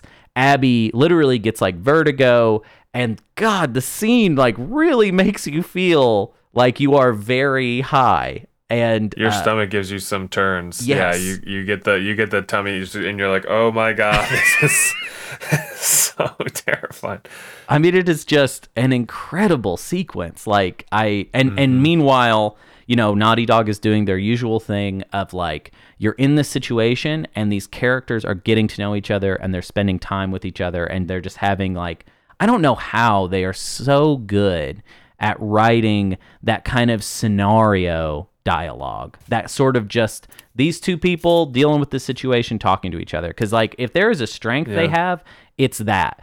If, if we zoom out and we talk about the narrative overall, yeah, it's it's it's very blunt. It's very it's it's in some ways um, kind of intense in in ways that I feel like sometimes it would be if it was a little more mature, maybe there would be a little more like nuance and elegance to it.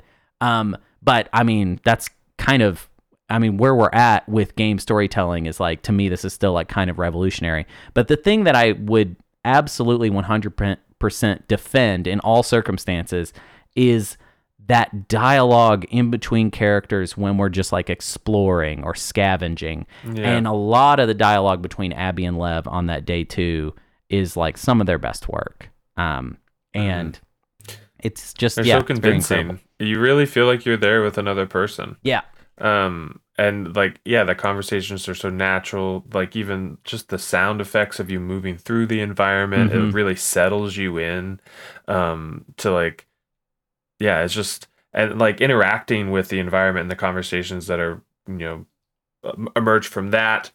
And and yeah when they dive back into like talking about their past and you really get those insights where like what you were saying you zoom out you, you're gonna see like this blunt story this Mhm. violent story but these little tiny moments where you're walking through a hallway you're still scared you're you're pressing r1 every now and then just like to listen um but like you're also having these wonderful conversations but they keep you engaged because what i love about it they just don't happen and you can't miss it you have to like press triangle Sure. like so that Yeah. way you can like bring them in and like you are intentionally s- living in that moment right. um, and I really enjoy that they call that out and make it because it is important. They're they're Mhm. important um, little dialogues that you know if you miss them, if you gloss by them, if you don't participate, um, some of these some of these action sequences are gonna feel like ooh, you know, Right.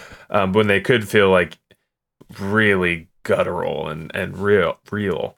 Um, it's man, Abby's that that freaking that hospital sequence with Yes. her is just insane.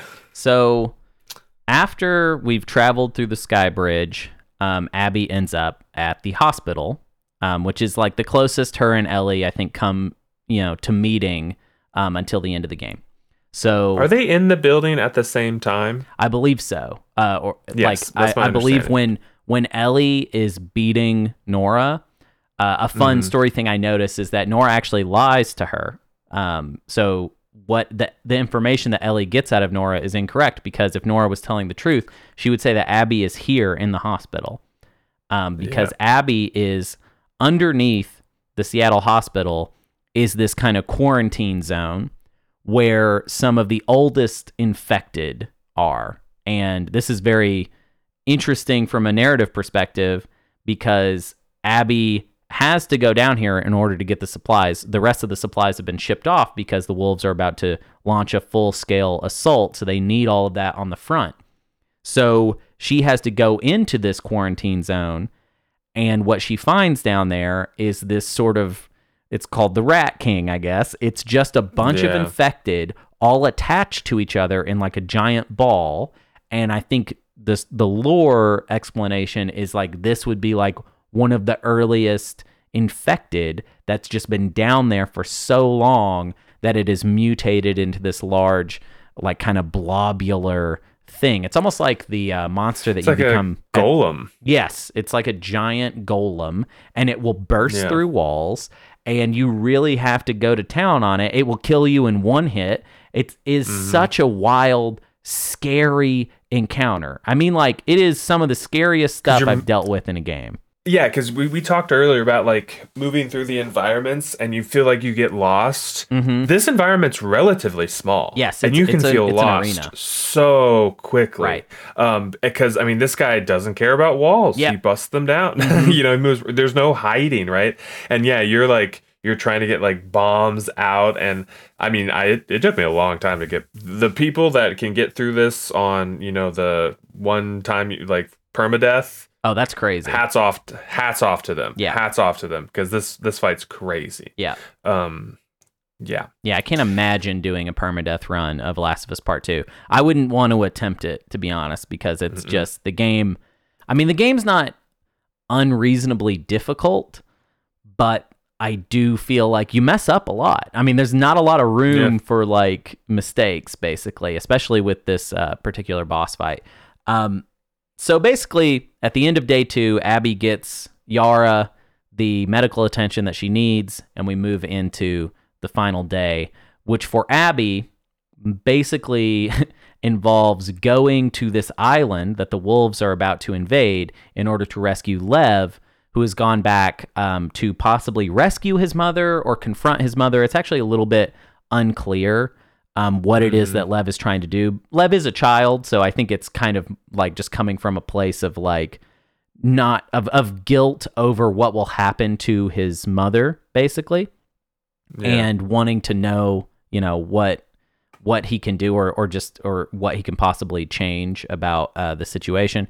Um, but you basically sneak into an active war zone for all of day three, and it is as far as gameplay goes, it feels like the peak of the game. There's still more game in it, yeah but day three feels like this big culmination of all of this just wild visuals. There are times where you are riding on horseback through the fighting.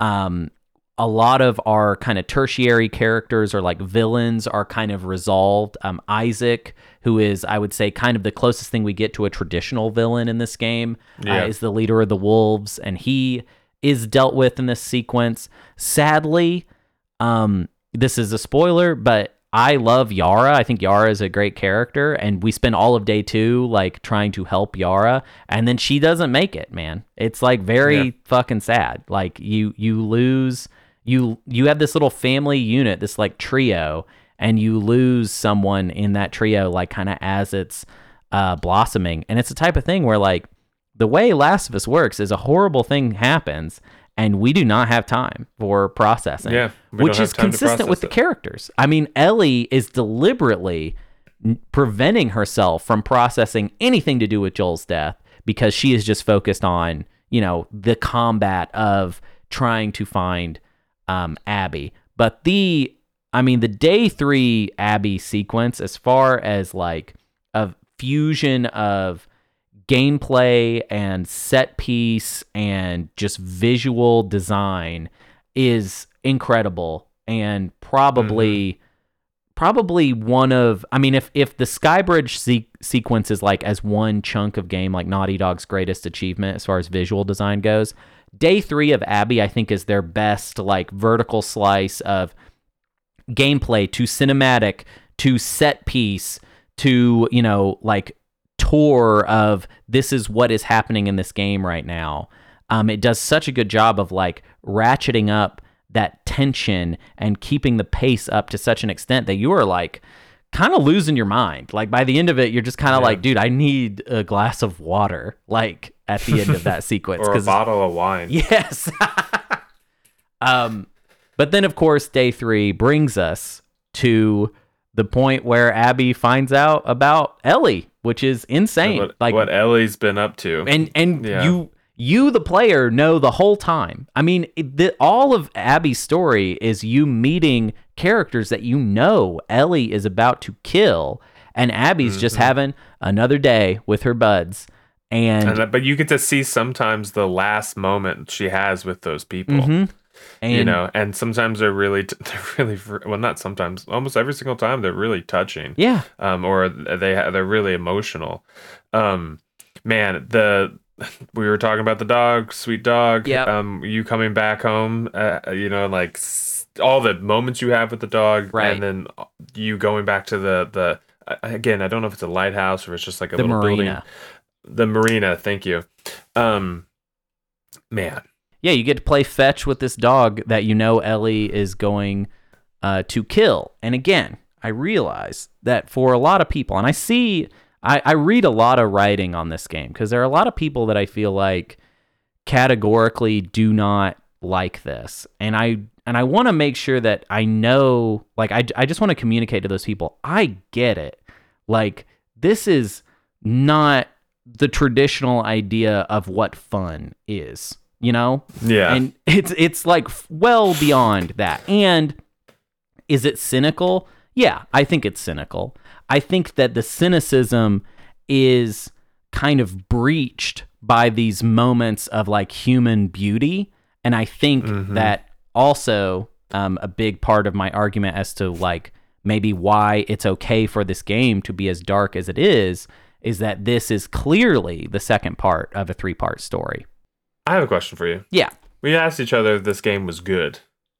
Um, is this game fun? It's- Uh, that's that because I don't think it's yeah yeah it's I don't think it's fun. I think it like this game is like oh hey do you want to play some art? Do you want to play a movie? Yeah. You know do you want to be in like a Martin Scorsese film or whatever? you Sure. know? I don't know what director we would tie to it, but um you know like uh it's it's it's not asking us to have a fun time. No. I think it's asking us to like hey this we made a human story mm-hmm let's let's you know let's play this human story and it is um man it is truly truly truly truly tra- tragic um with everything that you know could have been done to prevent so much of it Yep. um but it's so human it is so wonderful um man yeah abby's uh well we can we let's get to the where she let's get to the end of it Yeah. right So Um, so Abby meets uh, Ellie. We come full circle, which is like such an interesting structural choice. We've now circled all the way back around,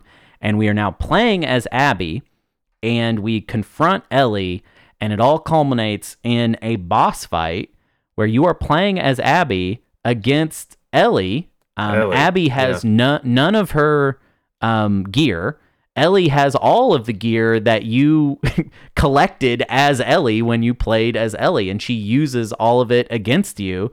And what a wild context So for a boss fight in a video game. Like yeah it you essentially you you're hiding out in the um, kind of uh, basement of a movie theater where there's a bunch of like old props and like uh, little pieces of just stuff that they would use for either promotion or whatever.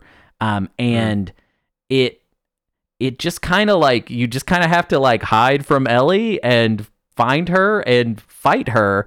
And the whole time again that relationship that you as the player have to these two characters you are now watching them fight each other and you are not sure what you want to happen You're not sure who you want to win. yeah Because you just got through Abby seeing just like the death of her, everyone she loves. Mhm. You know, and- and from and this individual that you you didn't play as her killing Joel, but you Right. played her leading into the moment. You know, and then on the other side, you have this person that you know the actions that they're making how they're trying to murder you is because you killed someone that was extremely important to them right uh it is um man what a weave that that boss fight weaves you know Yeah. like and like you get stuck in so many like little moments of like man i don't i'm first time playing it i had i just like i don't know are they gonna kill each other like, Yeah, like- is this gonna is this just gonna be like they both just die Yeah. and like this is the end of the game how wrong i was yeah. So ultimately, the boss fight uh, culminates in this moment where Abby has has bested Ellie and is going to possibly kill Dina, but Lev stops it. Lev intervenes to stop this senseless cycle of violence. Abby relents and walks out of the situation. And then there's another kind of bold story thing. We cut forward in time and we're playing as Ellie, who is now living with Dina and Dina's child. They have become a little family unit and they essentially live in, I guess it's like the Rocky Mountains. And they just have this idyllic, nice farm. farm. It's just this beautiful sequence. Um, and you just kind of it kind of reminds me of the end of Red Dead Redemption 1 where the story is over and now the characters can just sort of we can just watch them enjoy their lives a little bit. However, Ellie, who no longer has this Abby revenge to focus on, is experiencing the the kind of feelings that she was suppressing before over Joel's death and she's experiencing like hallucinations and and just straight up PTSD over that loss that she hasn't processed. Meanwhile, the all the other horrible things that she did are just receive like minor notes from her. That's how Yeah. like uh, such a difficult place we have put this character and you really feel for her and again it's another like sequence where all you want is for ellie to just focus on healing to just stop being d- this person Stop being angry. stop being angry and just try to be in this um this new beautiful Heal. world that she's found. Um and it doesn't work out because uh tommy shows up. Uh tommy is still angry and still hell-bent on getting revenge on abby. And he has intel that abby has gone down to santa barbara california um, possibly looking to uh, we know from some things that uh, we learned in Abby's side of the game that she's interested in finding if there's any fireflies, which is a group from the first game. She's interested in reuniting with them if she can uh, possibly find them. So we know that's what's going on with Abby. And Tommy informs Ellie of this. Dina has no desire for Ellie to do any more revenge stuff, uh, and basically tells Ellie, "If you go, that's it for us. I we won't be here when you get back." And God, it feels so Yeah. bad, but she goes. She goes. She just leaves. Mm-hmm. Um, we and then you find out that you, you're so far into this game. You've you've done what you thought was the final boss, and we still Yeah. have more game to play. It's Yeah, you're incredibly to surprising. California. So Uh, yeah. So then we have this epilogue where we get to play. We play as Abby and Lev. We play as a, a kind of day in their life as they live it now. They are looking for the fireflies in Santa Barbara. They find a little. Um, they find a little lead uh, via some radio transmission stuff that they may have found the fireflies. But just as they find it, they get kidnapped by a slaving group called the Rattlers, and that's where we leave them and then we cut to Ellie. Some time has passed. She's made an, entire game's worth, I guess, of journey to Santa Barbara, and she is there to find Abby, and uh, she finds her. wow. yeah, she finds her. Um, yeah, that whole Santa Barbara sequence was just like, that's when Abby like she felt unhinged. hmm Not or sorry, not Ellie felt Ellie. unhinged. Yes. um Ellie felt so unhinged like it, I was like this is hard to play Yes, like and I played I played all the other I played all the other game before this moment Mhm. like I just got done playing a lot of hard stuff and I'm like dang this is like a whole other level Dude. like um and then when you finally get to it like Abby's situation um I don't know how much detail we want to get into but like um the confrontation between her and Ellie is crazy good. Um It's- because what I love about it is the beginning of the game is that boat and you're like it, it- all of a sudden it comes after 30 hours you're Mhm. like oh my god like that's where you were showing me that this entire time Yeah, and that's what it Um, was about. It was about this kind of like last moment of the story. Um, yeah, it it really it, you're watching a character that is so in denial and so unwilling to process what's going on with them that they they take it to the furthest extreme that they could mm-hmm. possibly think of the the writers. Like it, it is she she comes to within an inch of of killing abby again after rescuing her. She rescues abby to just And Abby's in a her. terrible state. She's emaciated the entire time he plays this really like powerful woman, and then she's emaciated because she's been trapped in this dungeon. Um, and yeah, and you you rescue her, and then you go to a beach, and in like ankle high, you know, calf high water, you fight to the death. It's so sad. It is just like so. I mean, like pit of your stomach. Like originally, so I mean, the first time I played this game, I was crying probably at the end of every chapter, and I remember Yeah. like I'm like the first time I played through this final sequence, I'm like pausing it to be like, dude, I don't. I, I have to like take a break. Like I don't know that I could just experience this whole hog. Um, I played the ending last night. Um, I finished it, and I gotta tell you, couldn't sleep afterwards. Just could not. It was so Yeah. affecting, and wound up. oh god, it's just never have I felt this like internal like screaming of just like really just wanting. I'm so like uh, I'll say this at the end of Last of Us Part Two. I'm glad Ellie uh, does not kill Abby. I'm glad that she Yes. doesn't do it. But good lord, am I disappointed in her? Like I can't Mhm. even describe the level of just sad disappointment I have in her. And the idea of like Last of Us Part 3, of there being another game where I'm going to play as Ellie, like it's such an interesting, dramatic question that they've posed here, which is just like, can Ellie ever kind of heal after having done all of this? Like, the end result of her action is that she saves Abby and Lev, which is, you know, definitely a, a positive thing.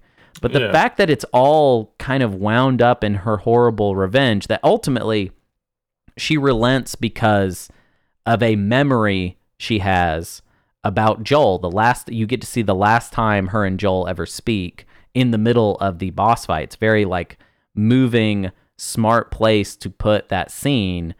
Uh, and in seeing that sequence, I I don't even know what what like where we are going now basically because the game Mm, ends mhm. ellie has lost uh, she loses two of her fingers in the fight with Yeah. abby um, and she can't which means she can't play guitar anymore which is something we haven't mentioned that but through the entire game there's this like ab- obsession Really with the cool guitar. guitar. yeah there's Yeah, like a guitar I really loved game. it. I, yeah, it's really. I wish I could just sit and play that for a little while. oh, you can. And the remastered version has a free play mode that where you can just kind of strum Oh, on the it? guitar. It's really fun. Um, so oh, that's that is wonderful. see, that's something that it's got. Um, that's worth ten dollars, I think.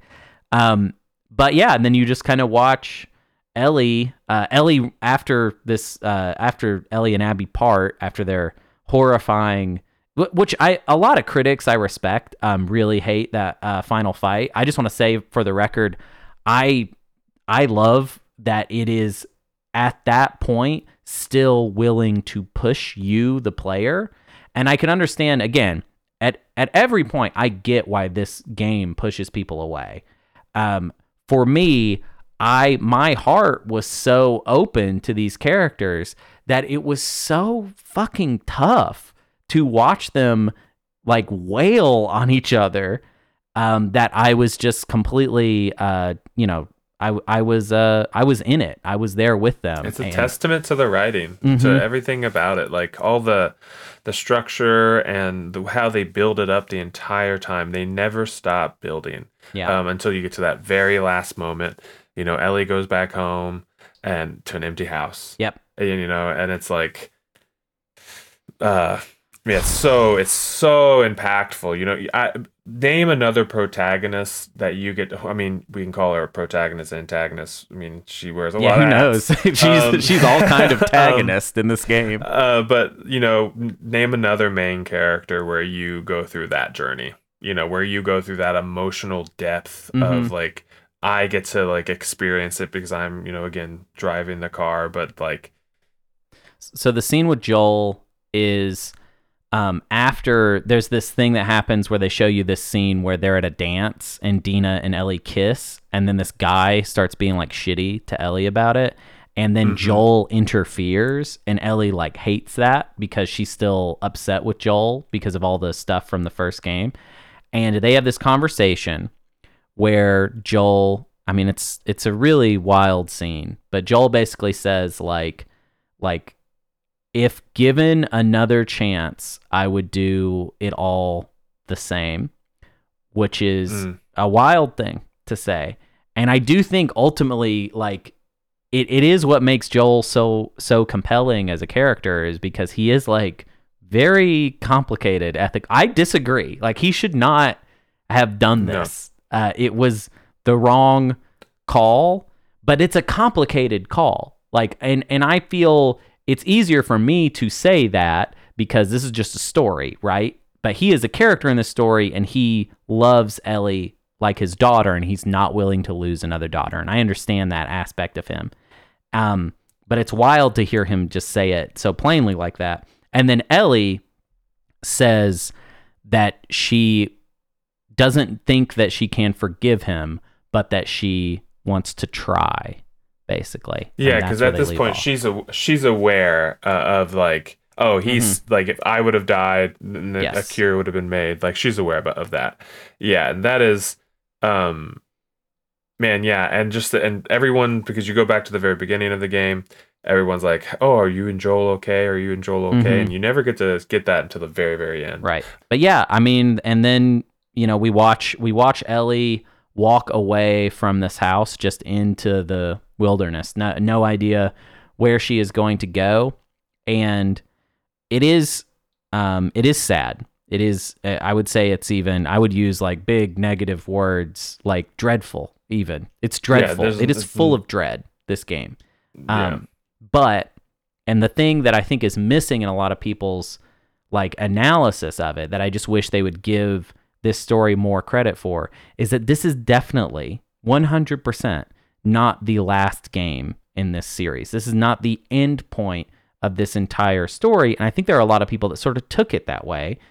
I think that when the first game ended, it wasn't clear there was going to be a sequel and there didn't necessarily have to be one but Mhm. there has to be a sequel to part two because we can't just have all of the like we we have put our character at their the lowest point that we can possibly imagine. And they basically went so far that they were perhaps going to in my opinion damn their soul forever metaphorically. Um, and they pulled back at the last moment. They showed a little bit of that old ellie is still in there that they, that she might be worth saving that she might be able to in some way make amends for all of this. I don't know how like i don't yeah I was just gonna ask like what what do you think that looks like because i don't know Obviously, we'd we'd have to time jump a little bit, or would we pick up immediately after this tragedy? I- tragedy, you know, because like, um, because Dina, yeah, like I can't, you know, yeah, she says she, you know, they're no longer gonna be together. I mean, she just went back to Jackson. I mean, presumably. Ellie's gonna Presumably. go back to Jackson. Presumably, yeah. Um, we don't know if Ellie's gonna go back to Jackson, but I imagine she's going to.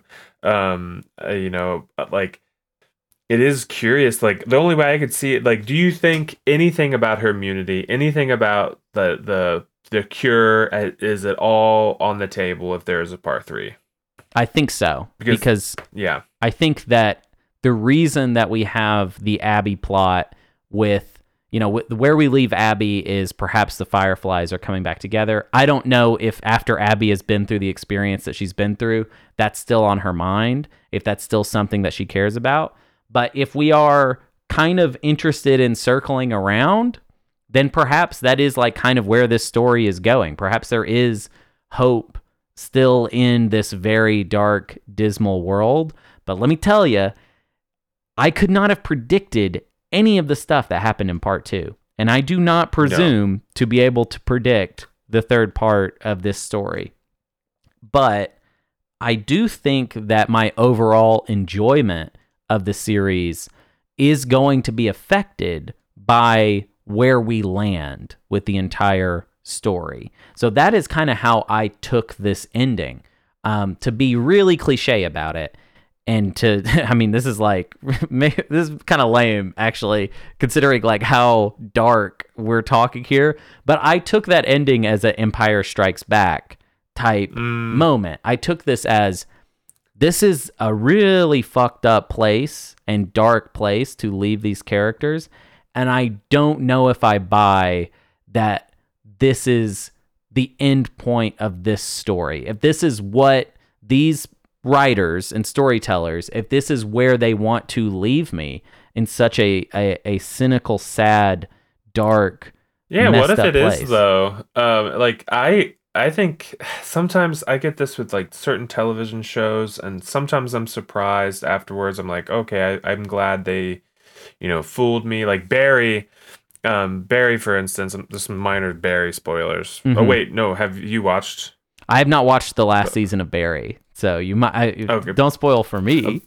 Okay, but but uh, um, then you watched the the season leading into this one, Yes. right? The very end where he he gets caught. hmm there's a there's a huge part of me that was like I just want that to be it, right? Because the way he- they told the story hmm through, it felt like if they just end where he finally gets caught and it, the way he gets caught, um, I was like I would be fine if that was it, you know. Um, I would be fine if they ended that there because I think it's kind of um exciting to just not know Right. right. sometimes it's I, I don't need that like explanation and so with last of us part two um like i kind of like it i kind of like that you end in this very awful state because Right. it's just, just it, it feels like very much the game of, of, of it being like we don't there's not happy endings here there's no Mhm. happy stories the and the moments that are happy we find a way to like bring them back into like hey this is actually real life you know? Right. or, or you know this is like not a you know a satisfying outcome. Um man and yeah i don't know. Uh i think i think it could end right there and i could be totally fine with it. I just don't know what you do for part three. If there is a part three you know like i just don't know the story you tell. I but think again like you said surprised by part two. We did not know this was this Right. is where it was going to go with it um but i think we knew going into it there would be repercussions from noel. Joel i mean you know i, I feel like there'd be like you knew like hey we are going to have a resolution to that event. Mhm. there's no way we were leaving, leave, leaving that one up. There's just no there's i mean everything wraps up. That's i think that was one thing that i was kind of surprised is everything felt wrapped up. For the most part there was some relationship stuff that were Right. kind of like damaged but i don't think there's anybody coming after ellie. No. and i don't think there's anybody coming after abby you know? Um and like there's no like revenge really there. Um no like uh i just i, I would be i'd be so surprised. I mean i'm i'm ready for anything. I mean they give me this i mean I, i'm not gonna say no Right. to uh, them going a third time but um Well, here's sometimes i just don't want it to be tarnished right i don't want that journey to be tarnished Oh, I hear you. And and I think Yeah. I think that this is exactly the type of situation where the third part could be the weakest. Um, especially Mhm. considering how polarizing the second game was. Uh, anytime I think you have a polarized response to something, like look at Star Wars, like Last Jedi comes Mhm. out, very polarizing response, and so uh, the next movie is like ten times worse, basically. Regardless of how you feel about Last Jedi, that next movie was really bad and obviously was kind of just a response to all the hate. I would hate to see Last of Us Part 3 go in that direction. But I do want to say, I think what I need from the story, what I want to see, is I just spent, you know, 30 hours, 30 some odd hours watching Ellie refuse to process all of this internal like stuff going on with her. And I feel like the way the narrative worked out was she had to go so far to kind of like create that little glint of like inner hope that all is Mhm. maybe not lost. And I need to see this character explore that. Because if I had to watch her go on this like horrifying revenge quest the whole time, obviously being in this place of like depression and uh, suppression of her like psyche in this way, and then not actually get to see her process that ever, I would be kind of bummed out and I would feel Yeah. like maybe the this series has kind of like doesn't really arrive at, at at an interesting point. I mostly like Last of Us Part 2 for the dramatic questions that it poses. And I'm not necessarily saying I want a sequel that answers questions because that's why that that will be bad. But I need to see the characters make some pros- or progress on uh, some of their inner conflicts that I feel like I did not get out of this game, which is fine. This game did not need to have that. It is not about that. But um, just considering Ellie as a character that I have a relationship with as an audience member, I need to see her process this stuff. And I need to see her deal with not just Joel, but all of the horrible things that she did in Seattle.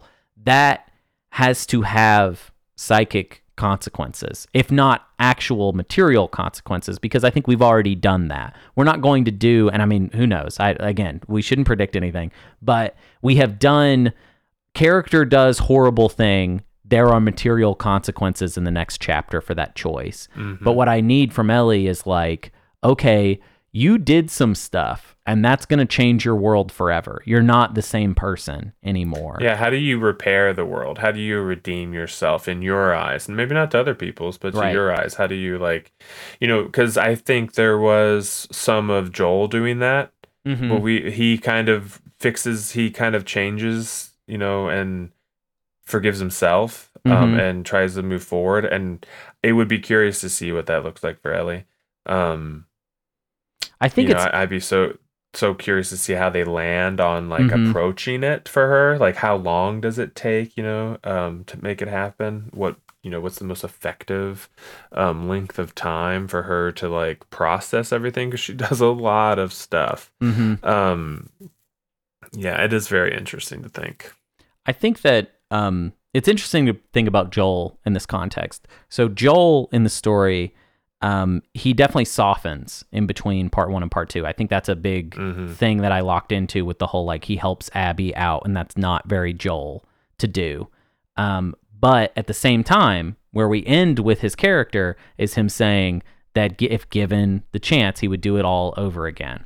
So he has not changed his opinion as far as like where the ethics stand on what he did and it doesn't even seem like he even struggles with it. He's not even really he's like that was obviously the right thing to do, which I think I would disagree with anyone being that cocky about that very um, ethically uh, dubious proposition.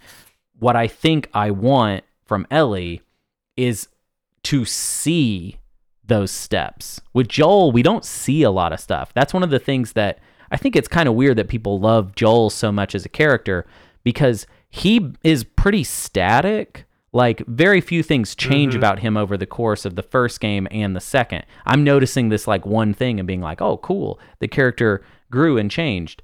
He is this guy that has developed in the gaps of the story. Whereas Ellie, Yeah. we see the steps. We see all the things that happen with her. If you play the DLC for Last of Us 1, you see all of like kind of these very important moments of her life. But with Joel, at the beginning of the game, we see his daughter dies, which is important, and we need to know that about him. But then there's a huge gap that we just skip over, and then it's alluded to that in that time, he's just kind of this horrible survival uh, survivalist and Yeah. that's it. We're just told that. We get little hints now and then of like things that he used to do that were like fucked up. You know, we we get to see aspects of his character through his actions, but the as the development of his character is not something that we really get to see. We in in in finding out at the end of Last of Us Part 2 that he would do it all over again it kind of hits as like, yeah, man, I like Joel is just this is just who Joel is. This is this guy. I did not get to see him step by step become this guy, but Ellie, I did. I did get to see the steps of her development, and that's why I'm saying I need more steps. This this can't be the last step for this character because I won't accept it because then I'm going to be agreeing with all the people that say this game's too dark. To be honest, if that's the case, if this is the best we can do, if this is where we wanted to land this character the whole time, that's too cynical for me. I can't accept that as a final point, basically. Um, but Mm. their work's cut out for them as far as Yeah, their work is cut out for them. That's exactly because, like, yeah, the sequel would be just, yeah, it'd have to be. It just would have to be perfect. They just couldn't mess it up. hmm Um, you know, like, I feel like that last moment we get with Ellie when she's walking into the woods and like leaving the house, um, just the feel, the, the acting that Ashley Johnson does, hmm um it does really come off as like a person who's about to have those feelings you know like have those moments. Um and it's it's interesting that we talk about how Joel made these big changes as a character off screen. Hmm um and I am curious cuz now that I've thought about it for a second like we if we want that we can't pick up years later Yeah, for Ellie. It's true. you know and if we do then you're telling a whole story where it's like a memento thing and you're like playing out Sure, past lots parts flash, to like learn how stuff. Yeah, and i'm not that i'm not 100% in love with that.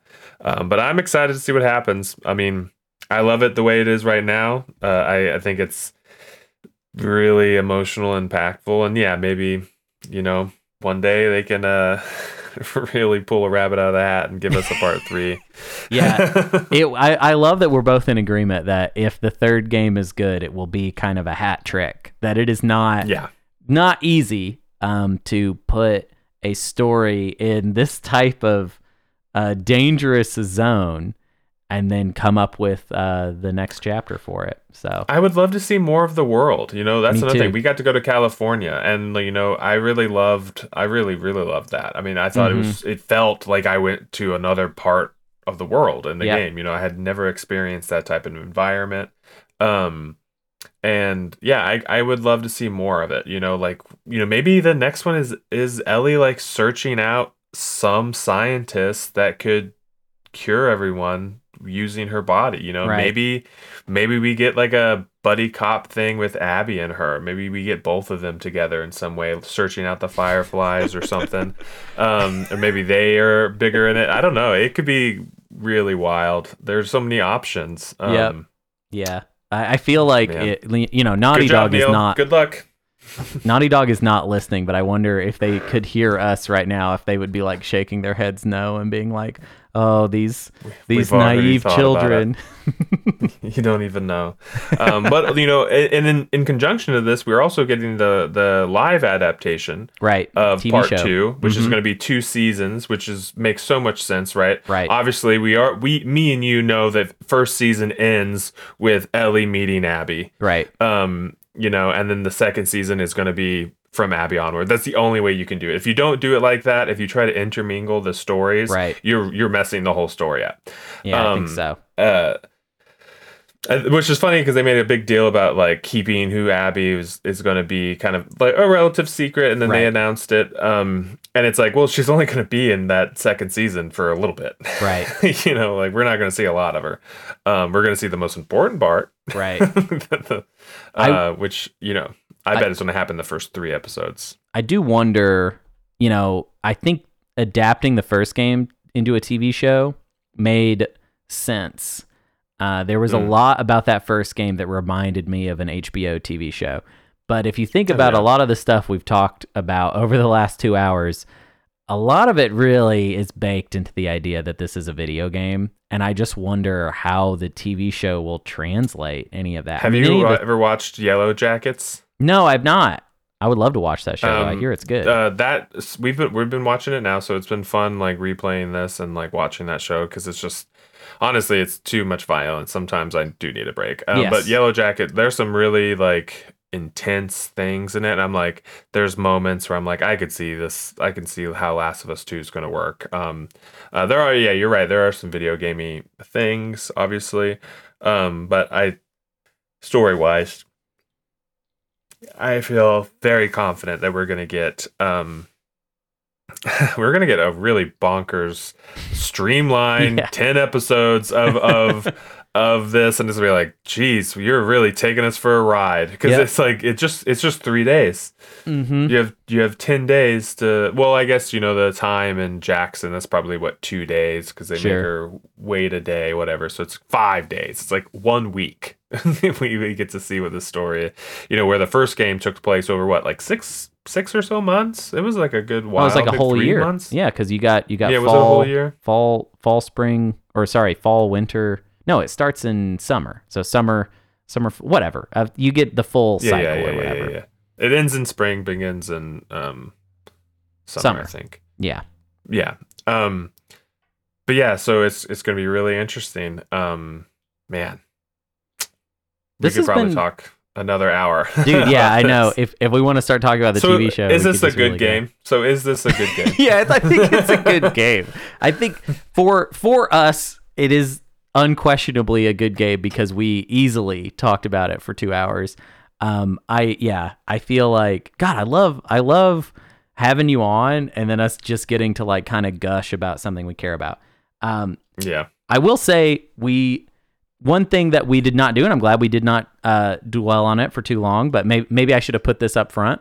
Uh, this wasn't really very interested in uh, responding to the haters. Um, uh, No. the, those of you that that hate this game uh, didn't really want to waste time, too much time, like talking about those aspects. Um, and but I I I also didn't want to make it sound like if you don't like this game, I don't get it at all. Like as I'm playing it, as I'm being shocked by this game over and over, I get Oh, I could it's see where people get upset. Yes. yeah, I could get. Why, there's different moments. I'm like, oh, I could see how people could understand this, and I get it. Yes. I just so happen to be, you know, a f- little freak, and I Yeah. love this game. Yeah. Um, it and too. yeah, it's Oh wait. it's just so good. It's art. It is it is very captivating video game art. It's some of Mhm. the best video games. You know what we got to, um, you know, master class of what uh, video games can do for storytelling. Right. Um, well, after all of this heartfelt discussion, this like real talk about how we feel about this uh this piece of of uh media. Uh, do you want to rank it on the list, or what do we even do? Do we need to rank it? Should we not rank it? Like, is it Oh, this this game this no this game goes on the list right for Oh, sure. Maybe yeah. we maybe we maybe we look at the list. I mean, I want to put it on the list. I mean, it's one of the best games of all time.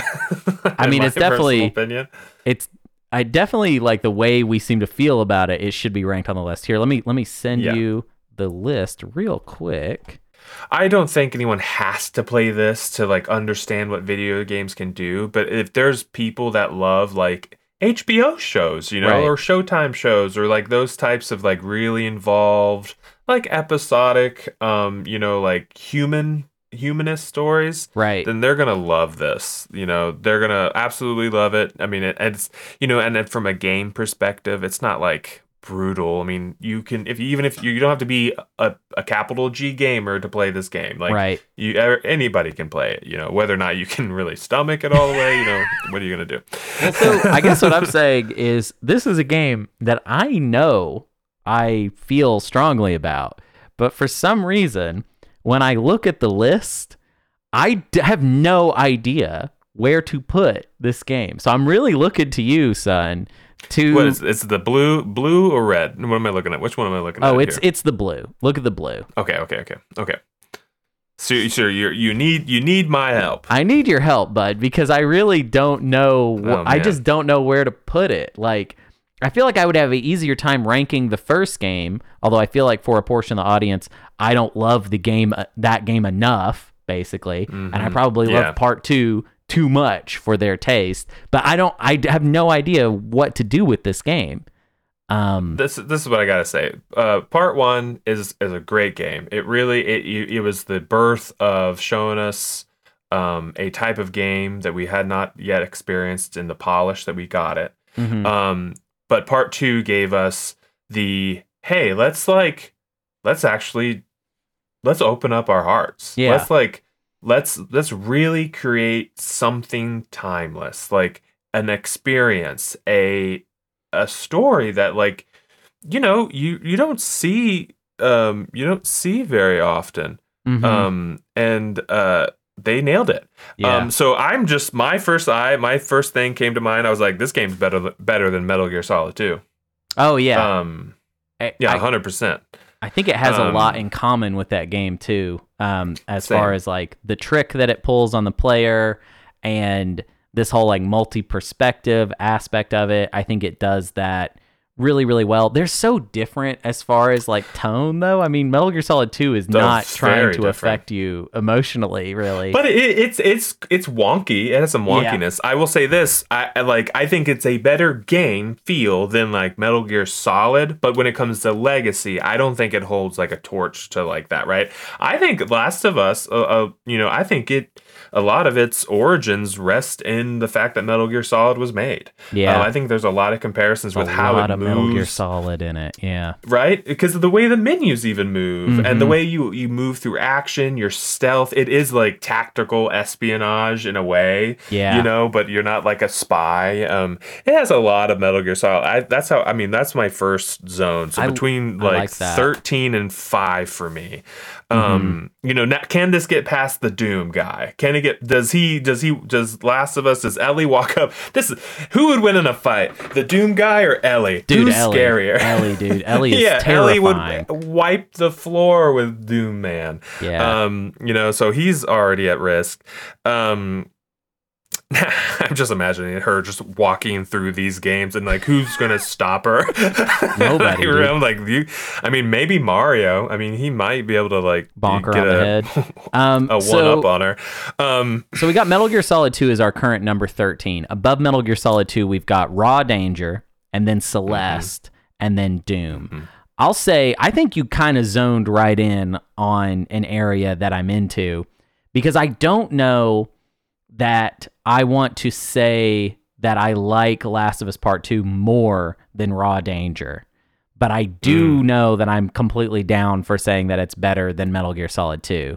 Um, and I think the reason that I feel that way is that Raw Danger is a wild bag of stupid tricks and it's like a fun kind of like it's it's you know it's a sincere work but it has a lot in common with Last of Us Part 2 it has a day structure uh, it's very interested in time. It's also like there's a lot of rain in Raw Danger. There's a lot of rain in Last of Us Part 2. So I love the idea of actually ranking these games against each other. I just think I feel stronger about Raw Danger at this point. Again, I reserve the right to when Last of Us Part 3 comes out to change my opinion on this game. I think I will because I took it Yeah. as a chapter of a larger story. Um, and that's because they put that word part in there. The original Last of Us was just called The Last of Us. The remake called it Last of Us Part 1. We did not have the idea of this, you know, it's, it wasn't called Last of Us 2. It was called Last of Us Part 2, suggesting that this is just one chapter of, you know, what is probably a three part story. Could be a five part story. I don't know how long they want us to, you know, bathe and, Suffer. in all of the. how long they want us how to long suffer. feel like shit. Yes. Um, I mean, I so my my good friend, I have not played Raw Danger. I have only watched you play it uh, Mm-hmm. the one time, um, and heard about all the wonderful kooky stories. So I have no problem if if if Ellie can't make it out of the storm that she brewed herself. Yeah. Then I maybe you know she doesn't need to make it past Raw Danger. But I do think the game is better th- better than Metal Gear Solid 2. Yeah. And I say that in in a in in the fact that like I don't think Last of Us Part Two would be here if Metal Gear Solid Two and Metal Gear Solid didn't exist. I agree. I think they're using a lot of that vibe. Um, a lot of them, maybe not. You know, it could be a Metal Gear Solid Three. You know, for their survival stuff. You know, whatever. Um, but I, I I could see it jumping up there and being the new Thirteen. Cool. Um, Hey, also, I think 13. threat- it seems threatening, you know, Yeah. like Ellie's like, I'm holding down 13. Right. You get past me, you're going right into a storm, then you're going to climb in a mountain, and then you're waiting for Doom Guy. Right. Like, good luck getting to the top 10. Yeah, I, I like that too. However, we also have to delete a game, by the way. Oh, yeah. So, what game on this list are we going to get rid of so that we can put Last of Us 2 on the list? Um, I'm looking towards the lower part of it. Well, we Um, got it right. and it's got to be something it's got to be something both me and you can talk about right like we shouldn't Mhm. delete something that is very like me and Matt. So what are the other games that we? I mean, obviously we're not kicking Final Fantasy X off.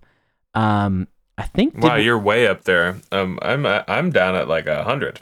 Oh yeah, yeah. That's that's where I'm looking too. I'm just thinking about all the games that me and you have specifically talked about. We've already kicked Anachronox off, actually, so that would have been like an easy one to Mm-hmm. I do. right now. sacrificed it. Yeah, you sacrificed it. You pushed it into um, a volcano. What's something that you're seeing uh, kind of towards the bottom there that you could stand for us to just throw away? Um, there's mm, Mirror's Edge is like the first thing that comes to my mind. Um, uh, Command and Conquer kind of pops up there. There's like a Dragon Ishin, and I Oh, feel like maybe like that's maybe that's a game that like, hey, we did you dirty because we didn't like fully understand Mhm. you, so you don't even need to be on this list. We're gonna come. We're gonna try it again. Another another stab at that one. Maybe later. I could see that one coming off because it's unjustly down there. It's just so random as well. It's It just is like, random. Kind of sticks out. You know, it's like. mm, I think I like. but uh, would I um, love to dunk on Grand Theft Auto 3 and kick it off the island? Yes. but Yeah. I know we can't because we still have time to, we still need to bully it more. I think we need to Um, bully it more. Although I think you, I think you nailed it. Actually, I think it's like a Dragon Ishin, which is our current number ninety-five, which is a game that me and you played. That we were like, oh, this is kind of like for like mega fans of the series. Yeah. Not really sure it's for anybody else. Um, so yeah, I'm gonna say let's go for that. We're gonna delete like a Dragon Ishin. Goodbye, bye bye. Um, Bye-bye, and we are gonna put on Last of Us Part Two as the new number thirteen. Uh, con- congratulations to Naughty Dog and everybody at Sony on making uh, this very uh, wild and sad, scary, uh, bad feeling, sad time game. You bunch of weirdos, you. Um, is this our first Naughty Dog game? yeah, I think it is actually, which I is kind of a shame actually, because so. Naughty Dog Yeah, that's kind of cr- it's kind of crazy because I mean you have the entire Uncharted s- series. hmm Um, you have Crash Bandicoot. Um, we haven't even touched those guys. Jak and Daxter. I love me Jack some and Jack Daxter. stuff. Oh, Um, the PlayStation 3 that um you can see in there. Um or not yeah, that they had in like one of the rooms you could go in. It was it was uh, a PlayStation 3 Uncharted 2. Yeah, Um Jak and Daxter. I was like, "Oh." yeah. Um, well, hey, Sun, I want to say thank you so much for coming and uh, having pleasure. this conversation with me. Um, I always love having you on the show because I always feel like we go pretty hard um, when it's me and We you. do. Yeah, and I love we get it. real, dude. Yeah, we get we get fucking real. It's not like this is not silly clown time. This is like 2 boys just kind of Getting murdered. Yeah, just getting murdered.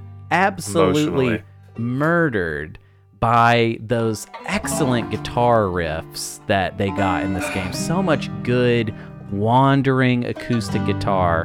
Beautiful, you know? Mhm. It's just, it's goddamn cowboy perfect. Okay? Yeah. Yeah. Cowboy, take me away. Yeah.